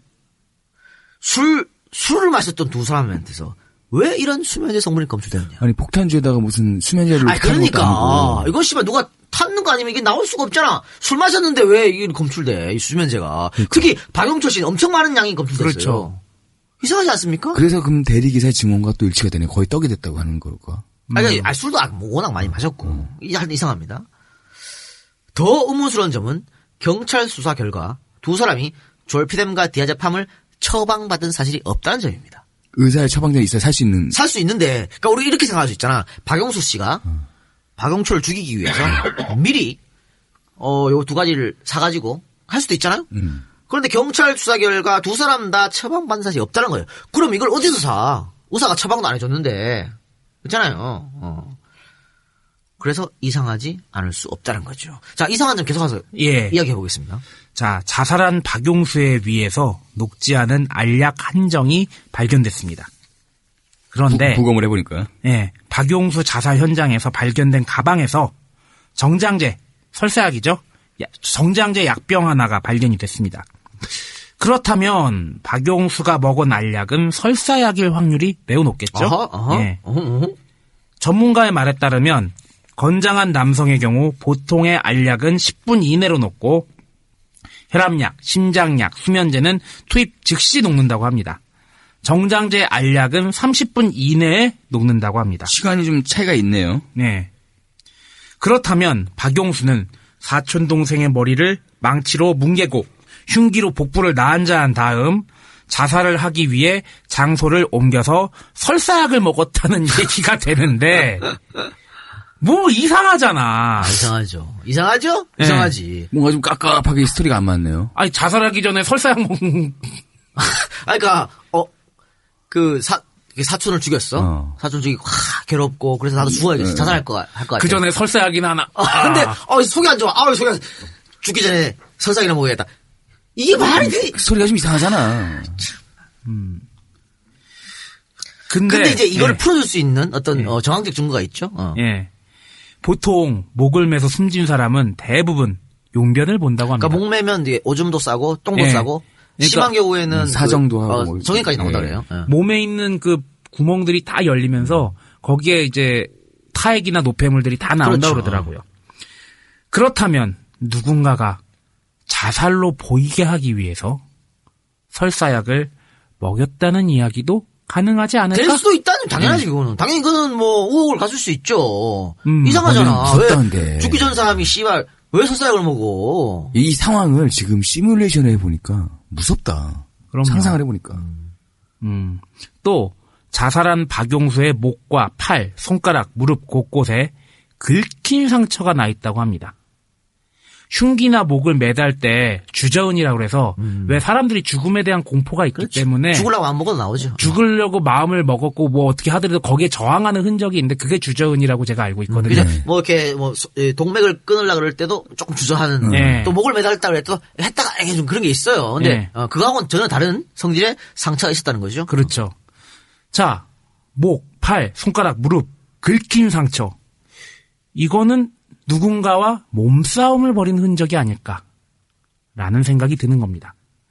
물론 이 상처는 죽은 박용철과 다투다가 생겼을 수도 있어요. 그치, 예. 죽이려고 하니까 금전하게 반응할 수도 있는 거죠. 그렇죠. 싸울 수 있지. 그런데 술이 떡이 되고 정량 이상의 수면제를 먹은 사람이 과연 박용철과 그, 그런 박용철과 박용수가 몸싸움이 가능했을까? 그러니까 이 정도 상처를 박용수가 입을, 입을 수 있을까? 예. 만취에 수면제까지 먹은 사람이? 음. 더욱이 대리운전 기사가 목격자잖아요. 이 사람도 박용수가 박용철을 부축했다고 이미 증언을 하지 않았습니까? 예. 박용철 한번 어떤 사람인지 볼까요? 폭력전과 육범, 100kg이 넘는 거구입니다. 그런데 이에 반해 박용수는 167cm, 몸무게 73kg, 한이 작가 정도 될 거예요. 네. 예. 그 비리비리한 거고, 야, 예. 100kg 넘는 몸이면, 이거 어떻게, 그, 체급이 다르잖아, 얘. 그러니까 이 작가가 이 박사 얹고 뭐 그랬다고 생각하시면 될래나? 아, 아, 예, 그러네요. 뭐 거기다가 박용수 씨는 폭력 전과 같은 거 없었습니다. 그런데 그렇게도 니은자로 V자로 칼로 난자하고 두개골 함몰시킬 함몰시킬 정도로 둔기로 내리치고 뭐 장이 장이 다 도로로 넘쳐날 정도로 잔인하게 살해했다는 거죠. 그런데 이들의 지인은 살인 사건 이야기를 들었을 때 당연히 박용철이 박용수를 죽였다고 생각했다고 그렇게 뭐, 얘기합니다. 둘이 다 죽었는데 살인 사건이래. 했더니, 야, 그럼 당연히 박용철이 박용수 죽였네. 그런데 박용철이 만취 상태에 수면제까지 먹고 있었다는 사실은 참고할 필요가 있겠죠. 그러니까 보통 생각할 때 박용철, 박용수를 죽였다는 게 당연한 건데 만취에 약물을 했던 사람은 박용수, 박용철을 할 수도 있는 거예요. 음. 어, 이건 그렇게 생각할 수 있는 거지. 음. 여기에서 가장 큰 의문은 왜 죽였나? 살해 동기입니다. 아하, 그렇죠. 어떠한 살인도 목적이 있습니다. 예를 들어서 이 작가가 말 한 번 잘못했다가 제가 이 작가를 찔러 죽일 수도 있고 패서 죽일 수도 있는 거예요. 이 작가가 워낙에 성격이 더러우니까. 그러니까 목적 없는 살인은 없어요. 예. 흔히 있는 일이 아니죠. 그렇죠. 아니 공공의적의 이성재 같은 그러니까 애는 아니면 없는 목적 거야. 없이 죽이는 건 사이코패스야. 그렇죠. 이성재가 있잖아. 아, 음. 그건 사이코패스고 다 무슨 원한이 있고 그래서 하는 거지. 아유. 그런데 박용수의 박용철에 대한 살해 동기는 없었어요. 음. 왜냐? 왜 죽였느냐가 빠진 거죠. 자, 평상시 원한 관계일까? 원한 관계면 그럴 수도 있지. 아, 근데 평상시 원한 관계 있는 사람들이 만나서 술 마시고 신나게 놀고 그렇게 늦게까지 술 마시고 그러나? 이 작가랑 저랑 싸워서 화해하고 나서 술 마셔요, 보통. 예. 싸우기, 싸워, 싸웠을 때 얼굴 보기도 그치. 싫어요. 싸운 예. 상태에서 누가 그 같이 술을 먹고 싶나? 평범한 사람이라면. 자, 거기에다가, 나 아는 사람 부를게, 콜? 그렇지, 어. 야, 나 아는 사람 부를게, 콜? 야, 뭐, 이 작가랑 저도 그래요. 이 작가 친구, 그, 저기, 외식, 요식업, 저기, 외식업체 하는, 야, 친구랑 같이 인데 와. 그래가지고 그 친구랑 친해졌고. 아니, 예. 뭐, 이 작가가 가면 이러, 이러고 있다. 야, 이승훈 PD 온대 좀만 기다려봐. 응. 오는 거고, 친해지고. 뭐 저도 야 라이어야 그럼 야 세작이랑 이 작가 인사 좀 해. 나랑 친한 라이어야 이렇게 얘기할 때도 있어요. 그리고 친한 관계일 때는 뭐 나 아는 사람 부를까 할 수가 있죠. 그렇지. 예. 즉 두 사람 사이가 나쁘지 않았다는 방증이 되는 거죠. 박용철 박용수 씨와 1차 술자리를 같이 한 황모 씨. 김어준, 주진우 변호인은 이 황모 씨를 증인으로 신청했으나 황모 씨는 박용철 씨 사망 후 얼마 안 있다 사망했습니다. 황모 씨는 유경재단 폭력 사태 때 개입한 폭력배였습니다. 주변 사람들도 둘 사이가 좋았다고 증언을 했습니다. 아주 사, 씨발, 사촌지간에 나쁠 일이 뭐가 있어요? 사촌지간에. 있기도 해. 그건 돈이야. 응. 그건 돈 때문에 그런 거야. 자, 경찰은 한때 박용수 씨가 박용철과 1억 원 정도의 채무 관계가 있었다는 이야기를 했습니다. 자, 그렇다면은 납득이 가지. 어, 돈 1억 어, 때문에. 가 납득이 가죠. 네. 어. 이유가 생겼어. 그렇죠. 어. 그런데 확인 결과 두 사람 사이에 채무 관계 전혀 없었다고 아니, 합니다. 그러면 씨발 사촌지간에 왜 싸워요, 님이. 또 그러면 모르잖아. 그 다음 뭐야? 또 돈 다, 다음에 뭐야? 남자 대 남자 또 여자. 아, 여자, 아, 여자 있지. 어, 사천지간에도 한 여자를 두고 싸울 수 있지. 그치. 어. 이 야, 이 개새끼야, 할 수 있지. 사랑했었다! 씨! 아니, 야, 뭐, 이 씨발, 개새끼야. 우리가 뭐 구멍동산 할 수 있지. 어, 그럴 수 있어, 그럴 수 있어. 그런데 여자 문제도 더더군다나 없었다. 아, 두 사람 간에 없었다. 그런 이유가 불분명해지잖아요. 자, 치정 아니고 돈 문제 아니고 원한 관계 아니고 그럼 죽이래. 아니, 치정 아니고 돈 문제 아니고 원하가 왜, 사람 왜 죽여요? 정신병이지, 뭐, 사이코패스. 사이코패스야. 음. 죽일 일이 한 개도 없어요. 그러니까 살인의 목적이 없는 거예요. 그래서 이 사건이 이상하다는 거야. 자, 경찰 측은 박용철 씨 피사를 박용수 씨의 원한에 의한 계획 범죄라고 결론을 내리면서 이것을 증명하는 근거 중 하나가 두 달 전에 미리 사놓은 흉기라고 말했습니다. 자, 강북경찰서의 한 관계자는 지난 2월 시사인 기자와 만나서 박용수 씨가 범행 두 달 전에 시장에 가서 칼을 사고 자기 숙소에서 테이프를 감고 준비를 했다. 칼에 감긴 것과 동일한 테이프가 여관방에 남아 있었다. 이게 손잡이에다 칼을 감는 걸 얘기하는 거죠? 네, 맞아요. 그런 것 같아요. 우리가 보기에는 오래 전부터 원한이 있었고 실행을 두 달 후에 한 것으로 본다라고 말했습니다. 이게 경찰이 갖고 있는 박용수가 박용철을 죽였다는 결정적 정황 증거입니다. 실제로 사건 현장에서 발견된 박 씨 가방에서 사시미 칼, 회칼이 나왔다고 합니다. 어, 실제로 칼이 나왔네요. 그런데 정작 그 칼에서는 테이프도 감고 그걸로 살해까지 했다는 그 칼에는 박용수 씨의 지문이나 DNA가 검출되지 않았다고 합니다. 잡지 않았다는 얘기인가요? 사용되지 않은 채 가방에 그대로 남겨져 있었다? 라고 볼 수도 있겠죠? 경찰은 다른 칼로 했다고 생각했겠지. 음, 다른 칼로 했지만 칼을 샀으니까 정황 증거로 나온 거죠. 음. 숨진 박용철 씨의 혈흔이 나온 다른 한 칼은 저 요칼이야, 요칼. 요칼 이네요. 문제의 칼. 네. 범행 장소에서 60m 떨어진 개천에서 발견됐지만 역시 박용수 씨의 지문은 없었다고 합니다. 이러한 여러 가지의 의혹 의혹들. 생기지 않습니까? 누가 봐도 생기잖아. 궁금하지. 그러면 씨발 기자면은 이거 이 이야기 이걸 알았는데 이 이야기를 안 하면 그 기자가 그 비- 기자가 아니야 그 병신이지. 그걸 어떻게 기자라고 할 수 있어? 안 그래요? 자, 저희는 어, 뭐딴 게 아니고 누가 죽였냐가 중요한 게 아니라 몰라 우리가 어떻게 알아 그거를 씨발. 이런 의혹이 있는 것을 기자가 언론 이제 저기 섬 여기 문서화 시켜가지고 이제 보도를 한 건데 그 거지요. 아, 자, 경찰은 발표를 공식적으로 했습니다. 네. 박용수가 박용철을 죽였다고 공식적으로 발표를 했어요. 어, 그러면 우리가 그러잖아. 뭐, 천안함도 그렇고. 아니, 국가가 공식으로 발표하면 무조건 믿어야 됩니까? 만약에 의문점이 있거나 의혹이 있으면 어, 전체주의가 국가야? 확인해야 될 거 아니에요. 당연하죠. 국가가 뭐, 이, 이거 맞아 그러면 무조건 믿어야 다 따라가야 됩니까? 의혹이 있으면 얘기할 수 있는 거예요. 어, 너 그거 좀 이상한데? 당연히 말할 수 있잖아. 특히 기자라면 더더욱 그런 거예요. 음. 기자 정신이 뭐예요? 기자 정신이라는 게. 그래서 그 기자 정신에 투철해서 주진우 기자는 이걸 글을 썼고 또 당시에 팟캐스트 방송을 통해 가지고 김원준 씨와 함께 이거 이상하다고 얘기를 한 거예요. 이게 왜 근데 씨발 이게 문제가 되냐고. 이게 왜 사람을 구속시키기까지 막, 어, 그런 범죄가 되냐 말이죠. 이건 범죄가 아닙니다, 이거는. 이게 범죄라면요. 앞으로 어떤 기사를 써도 모든 게 범죄가 됩니다. 대한민국에서. 그렇지 않아요? 그렇죠. 보도는 무조건 범죄가 그렇지. 돼. 어? 밝힐 수가 없는 거야. PD 수첩 그것이 그럼요. 알고 싶다 추정 60분 어. 전부 없어져야지. 그럼 전부 범죄지, 씨발, 왜 그래? 그거 다 의혹 갖고 하는 거 아니야? 그렇잖아. 그러니까 이것은 정말 말도 안 되는 짓거리다. 그러니까 여러분들이 지금 방송을 쭉 들으셨겠지만요. 이건 누가 봐도 무죄입니다. 이건 뭐, 민주주의를 쪼그려다 공부한 사람은 당연히 알 수 있는 무죄입니다. 언론 자유가 있는 나라에서는 당연히 무죄라고 확신합니다. 그렇기 때문에 저희가, 어, 김호준 주치는 무죄다라고 방송을 하는 겁니다. 자, 이 박사님. 두 시간 했습니다. 어땠습니까? 어, 처음에 이걸 대본을 봤을 때 진짜 쫄았어요. 안 했으면 좋겠다고 생각을 했는데 이걸 왜 하나 싶었는데 결국의 결론은 그겁니다. 기자가 이런 의혹이 있는 사건에 대해서 보도를 할 수 있는 보도를 하는 것은 권리 권리도 아니다. 의무에 가깝습니다, 오히려. 언론사의 기자라면 마땅히 해야 되는 것이고 이것에 대한 판단은 이 언론 보도를 읽은 국민들이 할 거라고 저는 생각이 들어요. 그럼요. 야, 이게 씨, 이 말도 안 되는 개소라고. 씨라시. 이러면 되는 거예요. 예. 만약에 주진우가 계속해서 못, 바- 못 밝히면 그럼 뭐 그냥 못 밝히고 아, 믿을 수 없는 기자가 되는 거고. 그치. 믿을 수 없는 기자가 되는 거죠. 거고. 아니 물론 검찰이나 경찰에서 이게 진짜 허위사실 유포다 싶으면은 뭐 그걸 할 수도 있지. 근데 지금 경찰이나 검찰의 수사 결과가 계속해서 뭔가 빈틈이 많다라고 얘기를 할 수 있어요.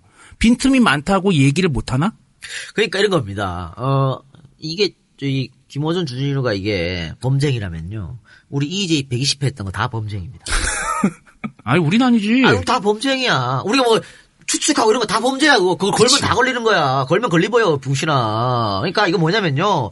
이 양반들을 구속되는 그냥 두고 보면, 차례는 우리한테. 온다는 얘기니, 온다는 얘기니까. 그게 박근혜 지금 정부가 하는 일이기 때문에 이걸 두고 볼 수 없다는 얘기죠. 음. 그래서 이 작가가 용단을 내린 것 같아요. 어, 독일에서 그 나치 정권 때 전에도 얘기했지만 누구 누구를 죽일 때 가- 나는 가만히 있었고 누구를 죽일 때 나는 가만히 있었고 누구를 죽일 때 가- 나는 가만히 있었는데 막상 나를 나치해서 잡으러 오니까 아무도 도와주지 않더라. 도와줄 사람이 없더라라는 얘기가 생각이 나네요. 이 작가의 방금 얘기를 들으니까. 그러니까요. 나쁜 일을 하고 감옥 가는 건 손가락질 받아야 되는 거지. 어? 난 뭐, 만약 이런 거, 말도 안 되는 거지만, 이런 일 해가지고, 뭐, 김호준 씨나 주진우 씨가 감옥 갔다? 그럼 칭찬받아야 고 박수 쳐줘야 되는 얘기고. 옛날 독립운동하고 똑같은 거예요.